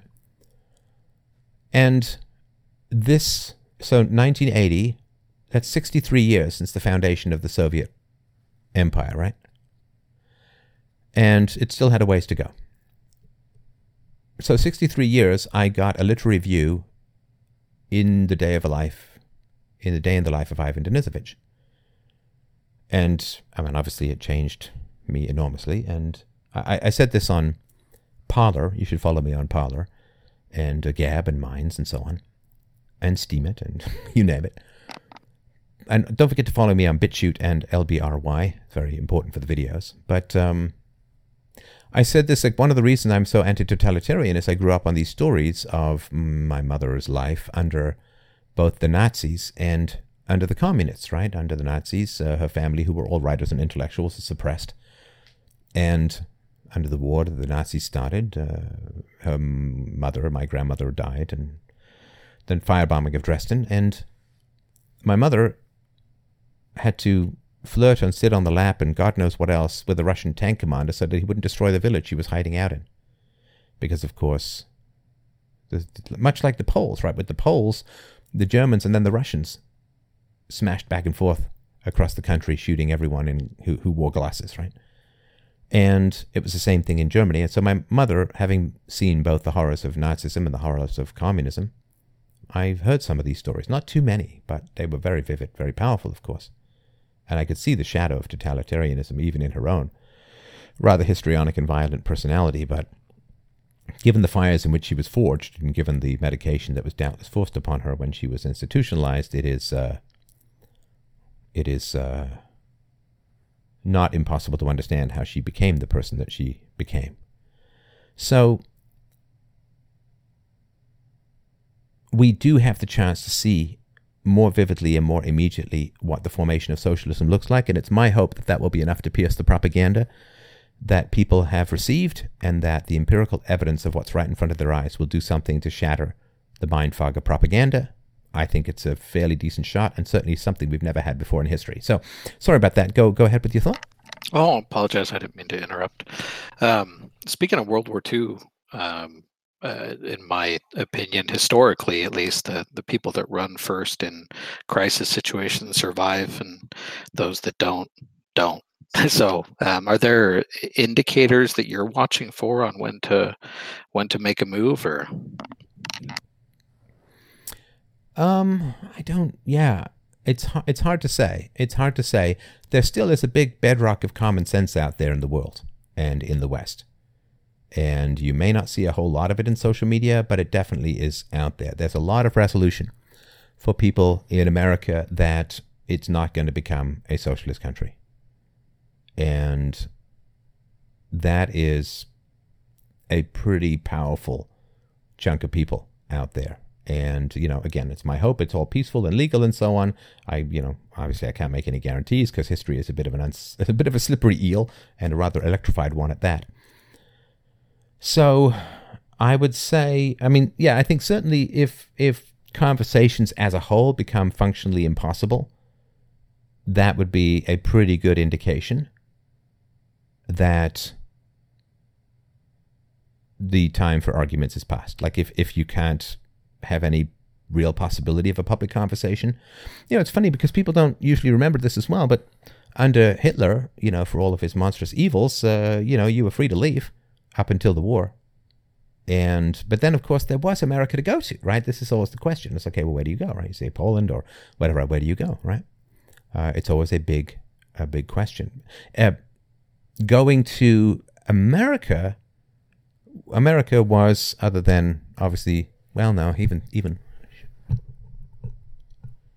uh, even in the uh, twentieth century, it's a pretty pretty violent place.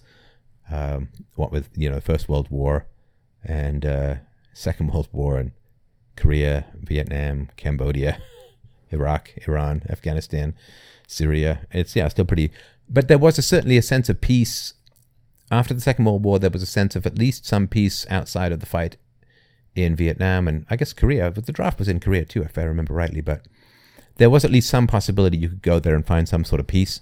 Uh, it's pretty hard to figure out where in the world you can go to get that kind of peace now, because the reach of the um, the powers that be is, is, is pretty extensive, so I wouldn't say that there's any particular tripwire that I'm looking for, but uh, I'm I'm going to keep talking until there is not really any practical possibility of conversation, and then I'll just have to make my decisions from there. And uh, of course, I've been keeping my eye on that over the last ten days, as you can imagine. Yeah, where would you go? Is it Poland for you? I don't know. I don't know. Honestly, there's lots of different options, um, and. Uh, Lots of different possibilities. So I haven't now. I mean, I'm really not at that stage where I'm like uh, I'm making bug out plans. But um, yeah, I mean, there's, there's pluses and minuses to a lot of different places. It's kind of tough for me to judge Poland from being there for ten days once. Um, so uh, that's that's an interesting that's an interesting question. Huh. Now you got me thinking thinking about it. I really should. But no, um, what are you, what are your thoughts on it? Um, I mean, yeah, I don't, I don't really know, to be honest. I'm lost, and, uh, you know, it's kind of sad to see things go this way. Um, in the, the the area I live in, you know, as of last year, there was still people driving down the road with Confederate flags, you know, so it's weird to, for things to have shifted so quickly and so easily. Uh, it's uh, amazing the effect the media has had. So, yeah, well, it's a, it's a dangerous world out there at the moment. It's a dangerous world to have counter narratives, right, to any any of that stuff. Uh, it's a, you know, I mean, as people have been pointing out, I mean, back in twenty twelve, Bernie Sanders went to the Mount Rushmore and, you know, said it was magnificent, and C N N was covering a year or two earlier Barack Obama going out to the same national monument uh, in Mount Rushmore, and it was magnificent, and now it's just a bunch of white slave owners. It's like, boom. Right? Amazing. Amazing. But this is one of the things, to go back to nineteen eighty-four, we just we are now at war with East Asia. We've always been at war with East Asia. Just the narrative can change, and history can be burned, and positions can completely reverse. And Mount Rushmore just a couple of years ago was a noble, beautiful American monument, and now it's just, you know, evil whiteys, and it's uh, you know, there's no continuity and no history, and and this this pillaging at the moment. It's uh, yeah, it's like, remember those bungee relationships I was talking about? It's like now we have it with the past as a whole. And pretty strange. It's pretty strange. And yeah, it's uh I mean, it's wild really when you think about it. Of course, as as the great Doctor Thomas Sowell has pointed out, more whites were taken to Africa as slaves than blacks were ever taken to America, and America had slavery for a grand total of eighty-four years, and there's still slavery in the world at the moment, in India and in the Middle East and other places. And yet the original sin that, you know, people used to get their original sin out of Christianity, and then Christianity faded away, and now the Marxists are giving it to everyone in perpetuity, and people just seem to be greedy for it. Like, I don't know what it, like this, this thirst for self-abasement, this thirst for self-hatred, this thirst for self-contempt. It's, it's very strange to me. Like, why would you want to drink in deep a narrative that so castigated your civilization? What would make you so thirsty for that self-abasement? It's very, very odd to me. Um, I'll have to puzzle it out at some point. Uh, I have some thoughts, but I don't want to swamp them in, in this aspect of the conversation. Yeah, I appreciate you taking the time to, to answer me, and obviously appreciate all you do. It, uh, it's horrifying what you're going through right now with all the, you know, banishing of Stefan. I, I don't appreciate it, so. Well, thank you. I very, very much appreciate that. All right. One more cue. How are you guys enjoying your evening? It's very, very pleasant to me. I have a question from, uh, I think, the last call-in that we didn't get to. Bit of a shift from our tone so far. So this, the caller writes, or the listener writes, rather, um, I recall how Steph mentioned he was scared of a Great Dane, or at least a big dog as a kid, from the last call-in. What made you like dogs again? And do you have a favorite breed or mix? Hmm. Ah, yes. Okay. So when I was a little kid, oh, it's backstory time, everybody. When I was a little kid, my mother had a best friend named Valerie. And Valerie had a husband who was a pilot for British Airways. I think it was British Airways, some airline in England. Before it was Freddie Laika. But British Airways, and this is back when I don't think pilots get paid that much anymore, other than perhaps to rescue Harrison Ford from his own crash landings. But back in the day, man, these people had some serious money. Oh my gosh. I don't know how my mother and this woman became friends, and she later came to visit us when we were in Canada. But this woman and her husband, oh my gosh. So a couple of things I remember. They're, they're, they're huge house. Um... First of all, they had, oh, I don't know. I don't know if anyone's interested in this kind of stuff, but here, I'm going to record it for posterity before, you know, if, if and when I, well, when I die, um, it, it will all be lost to the sands of time, and nobody will remember any of that. So they had in there, they had a big backyard, and in their big backyard was an enclosed swimming pool. Now in England, back in the day, an enclosed swimming pool. It had one of these semicircular, like the top half of a culvert, but it was kind of rippled, plastic, thick plastic, and it went over this amazing pool. And I was, I would go swimming in that pool hour after hour after hour. I've never, I never have any idea where my mother was during all of these times. But, you know, now, of course, you'd never let a kid that young. Uh, I was maybe, I don't know, six, seven, eight or whatever.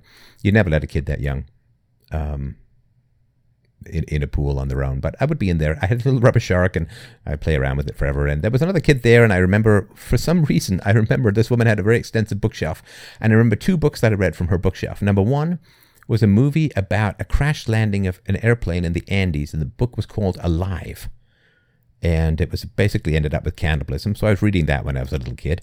And another, the title, of course, I cannot remember for the life of me. It was about an Israeli pilot who was a, a jet fighter pilot. And I just remember horrific descriptions of melting flesh when his hit, his airplane got hit by a rocket and he couldn't get out. And I just remember that being extraordinarily vivid. But also I remember one of the best parties I was ever at was when I was like, I don't know, six years old.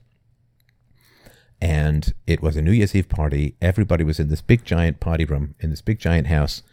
And it was dancing and people were having fun. And people gave me these little rolled up streamers to throw across the room. And it was just a completely glorious and fun filled uh, evening.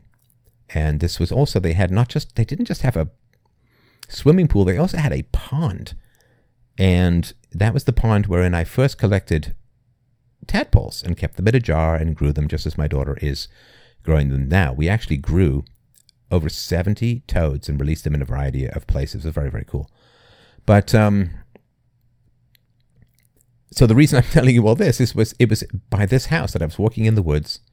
I don't know if the woods were there or not. And this was the Great Dane that kept me up against a tree. And I was looking up into this thing's slavering mouth and terrifying.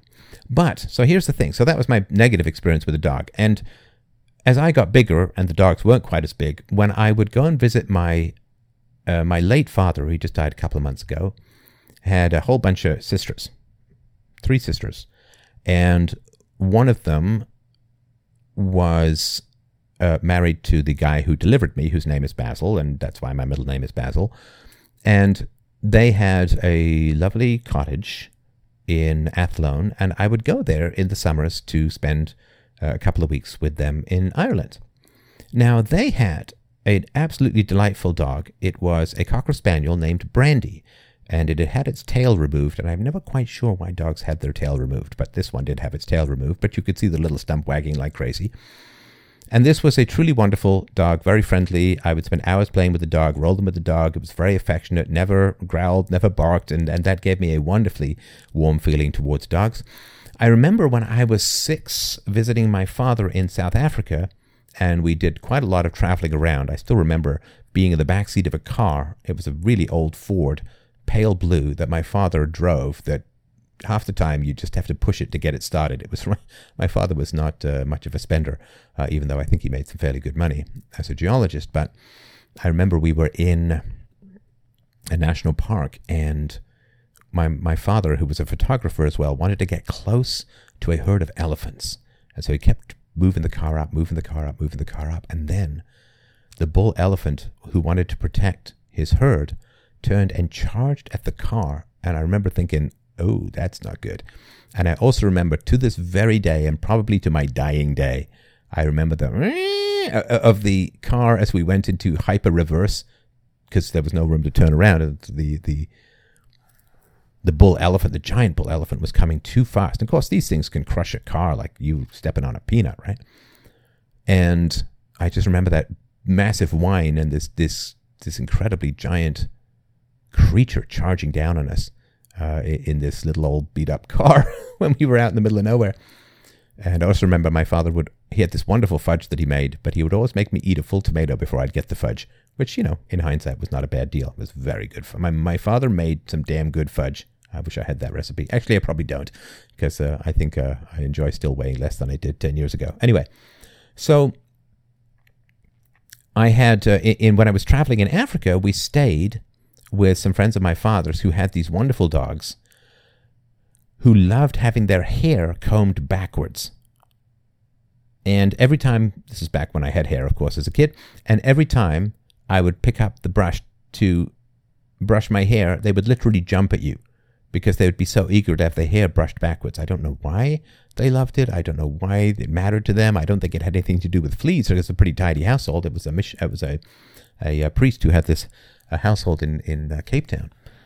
And those dogs were also uh, incredibly delightful. Now, I also remember coming from a big hike with my father the, through the mountains and coming out, I think, at the base of Soweto or maybe some other uh, shanty town, and being set upon by a pack of wild dogs. And they were very scary. And I remember very vividly my father kicking dogs left, right, and center, uh, and, uh, you know, just having to get, get through uh, this, this pack of dogs. It was fairly alarming.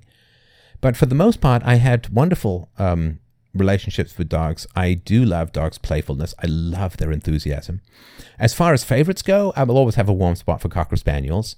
Uh, I do love Golden Labs and Golden Retrievers because I knew some of those growing up. Now, I grew up in apartments, never lived in a house really, so I never had any capacity to have dogs. I had pets like hamsters and, and mice and so on. But um, I had friends who had dogs and always loved, I loved walking dogs. Um, when I was, I think, fifteen, I went to spend a summer with a friend of my father's in Newfoundland. And he had a... Ooh, a collie, I think in Lassie, a Lassie dog, a collie. And I used to go jogging with that collie, and that collie was a big uh, furball and very affectionate and uh, a great deal of fun. I love uh, playing with dogs. Uh, I love their focus, their attention, their concentration. You know, you're holding the ball, you move it, and their eyes dart and follow you. And, and they're just just absolutely delightful, delightful creatures. And uh, I do prefer them in some ways to cats. Cats are more cuddly, although a cuddly dog is a good thing. But... Um, Uh, they are, uh, you know, there's this meme, actually makes me kind of emotional even to think about it, like we don't deserve dogs, you know, just how loyal they are and how, how much, how well they remember, how enthusiastic and happy they are uh, if you treat them well when uh, you see them and so on. Uh, it is, uh, they are just wonderful. Now, when I'm out there walking with my daughter and we're kind of in the middle of nowhere sometimes, if their dog comes bounding along, I'm nervous. Like, I do not like dogs that I don't know. I don't dislike them or anything, but I'm I'm cautious, right? I don't know, especially now. You could carry COVID or whatever. It's unlikely, but they could. So I'm I'm still a little nervous around dogs that I don't know. Um, and, you know, like every now and then, you know, the dog seems to be wagging its tail. You go up and say, "How you doing?" or "How's it going?" or "Good boy," or whatever. And then you start to get that low subsonic growl. It's like, step back, human, uh, at which point I...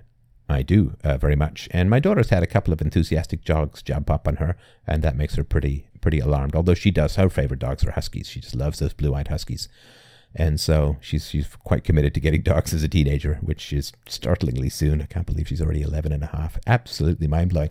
I posted this. I got an email from someone who was missing some of my YouTube stuff and said, you know, what was that wonderful, I, I'd like to get a hold of that wonderful conversation you did years ago with David Friedman on unschooling. So I uploaded that, and somebody put the comment on BitChute, I think it was. It's like, "Oh yeah, your daughter was like eleven months old when you made this video." And I'm like, holy crap. Because she's like too big to sit in my lap now. It's pretty, it's just an amazing thing. It's just an amazing, amazing thing.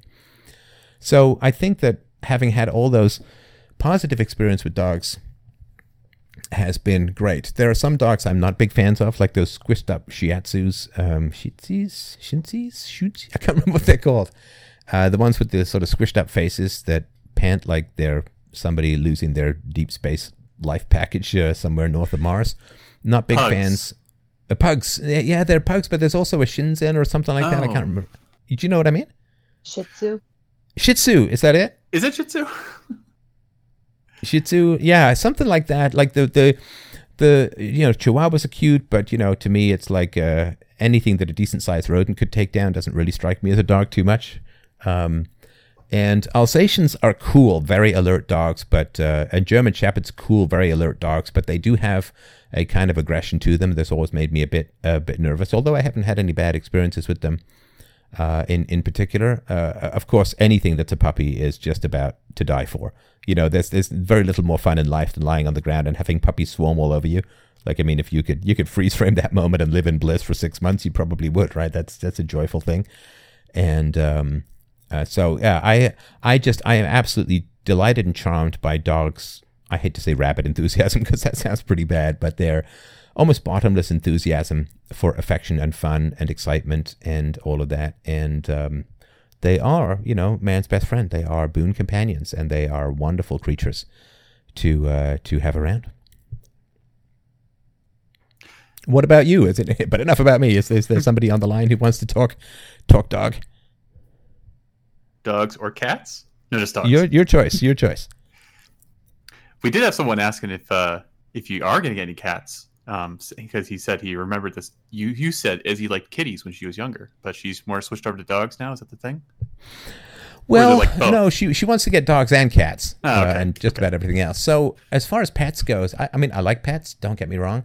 Um, I'm a bit of a night owl. So dogs, because they get up and are very enthusiastic very early in the morning. Uh, a little bit of a, a little bit of a challenge for, for old StephBot here.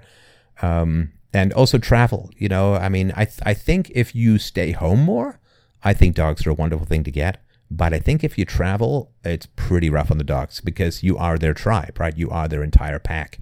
And so if you're on the road, I think it's pretty tough for for dogs. Um, cats, they don't quite care as much. But uh, I guess I'm always a little bit nervous about cats getting aggressive or angry or upset and peeing on everything because I think we've all known those people who've had some pretty aggressive cats in their lives. And it's just like, I never want to visit their house because, I mean, the smell is just appalling. And uh, it's almost impossible to get out. Uh, cat pee is just basically like Satan's sweat that stains the soul of a house from, from here to eternity. So I do like cats very much. So with regards to pets, um, we uh, I guess we haven't gone for a while since COVID. But what we used to do is we would go fairly regularly to an animal shelter near our house. And, you know, I would give them a donation and we would bring some cat treats in and we would spend an hour or two playing with the cats and the dogs and all of that, and that was that was great fun, and it was good for them, uh, and it was good for the cats, so they got some company and, and all of that, get some donations to the um, the people who ran the cat shelter, and I don't really talk that much about my charitable work, but that's not really particularly important at this time. But um, but yeah, so uh, that's sort of how we would get our fill of of pets, and um, uh, uh, there were a couple of cat cafes around, uh, pretty far away, but they were some sometimes fun to go and visit. So um, I, I do I do love pets, and you know, when I get older, if if travel diminishes uh, further, then uh, I would be very very happy to get. I, I think I do think I would prefer a dog to a cat uh, if I had to choose. Uh, if you can get a dog that gets along with a cat, I think that's great as well. But uh, goldfish still remain incomprehensible to me. I'm just telling you that right now. I just do not get fish tanks at all. Uh, it just makes no sense to me. So that's my pet. That's my pet story. Yeah, I've not had pets uh, since I lived with my family back when I was a teenager. But um, I've, I've only re- the main reason I've not gotten something like a dog, aside from the fact that I'm renting, is when I was working all day. You know, work right. all day, and then it's like, well, you know, if I have a little puppy, you got to watch him, and then, you know, if it's uh, if it's just me working eight, nine, whatever hours a day, it's like, well. You know, the poor the poor dog, you know? Yeah. I mean, because it's they're like social when you have a animals, kid, right? right? It's it's really cruel for a dog to leave it alone. Like, they go yeah, a little crazy. I think so. Yeah, they're, they're total... Pa- I mean, cats, not so bad, but but dogs, yeah. they go a little crazy. Plus, there's always the spay or don't spay thing. That's uh, kind of a mm-hmm. rough uh, kind of a rough question uh, for a dude or dudess, I suppose.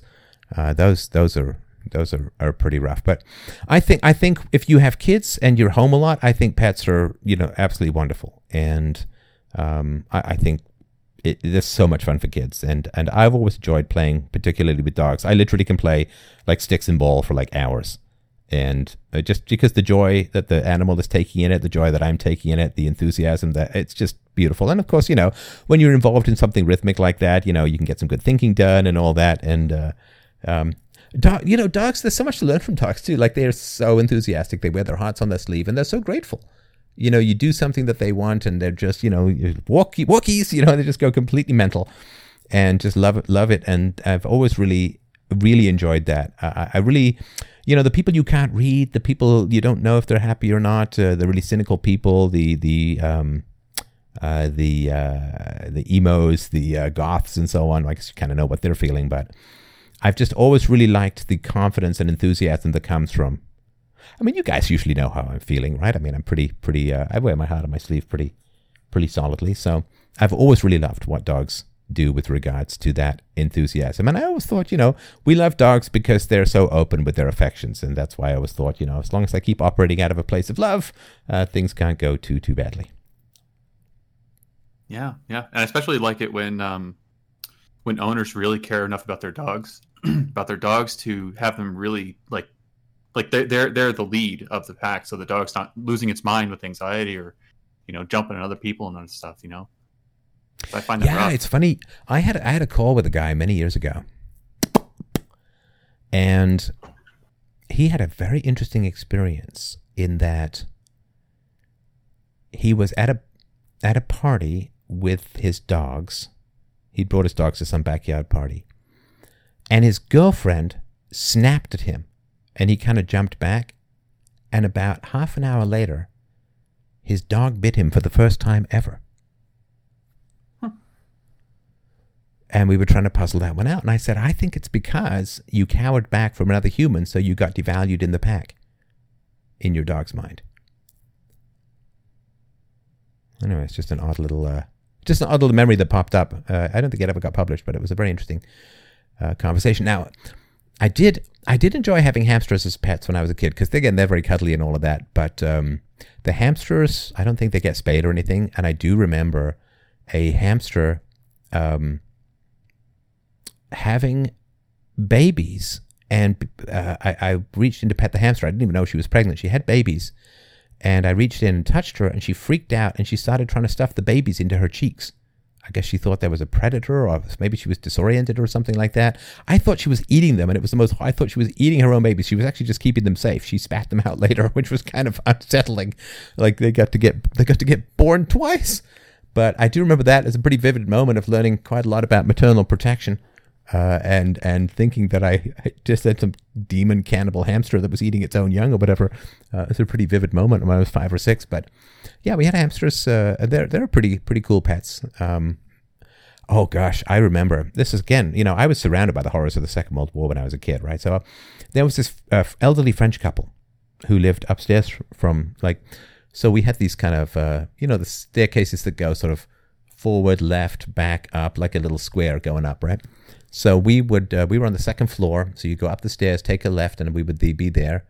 Um, and then you go up one more flight of stairs, and there was this elderly French couple who were very nice uh, and uh, spoke uh, heavily accented English, but very, very nice people. They would occasionally invite me in for tea. And I had my, my, my best friend for a while was this Turkish fellow named Serdar.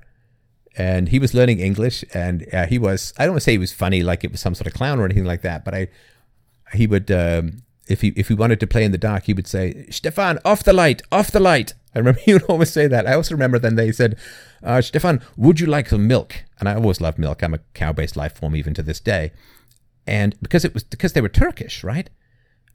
They gave me milk thick with sugar, and I was so startled because I guess that's, they stir sugar into the milk. I mean, at least that's what they did. Maybe there's some part of Turkish Turkish culture, whatever.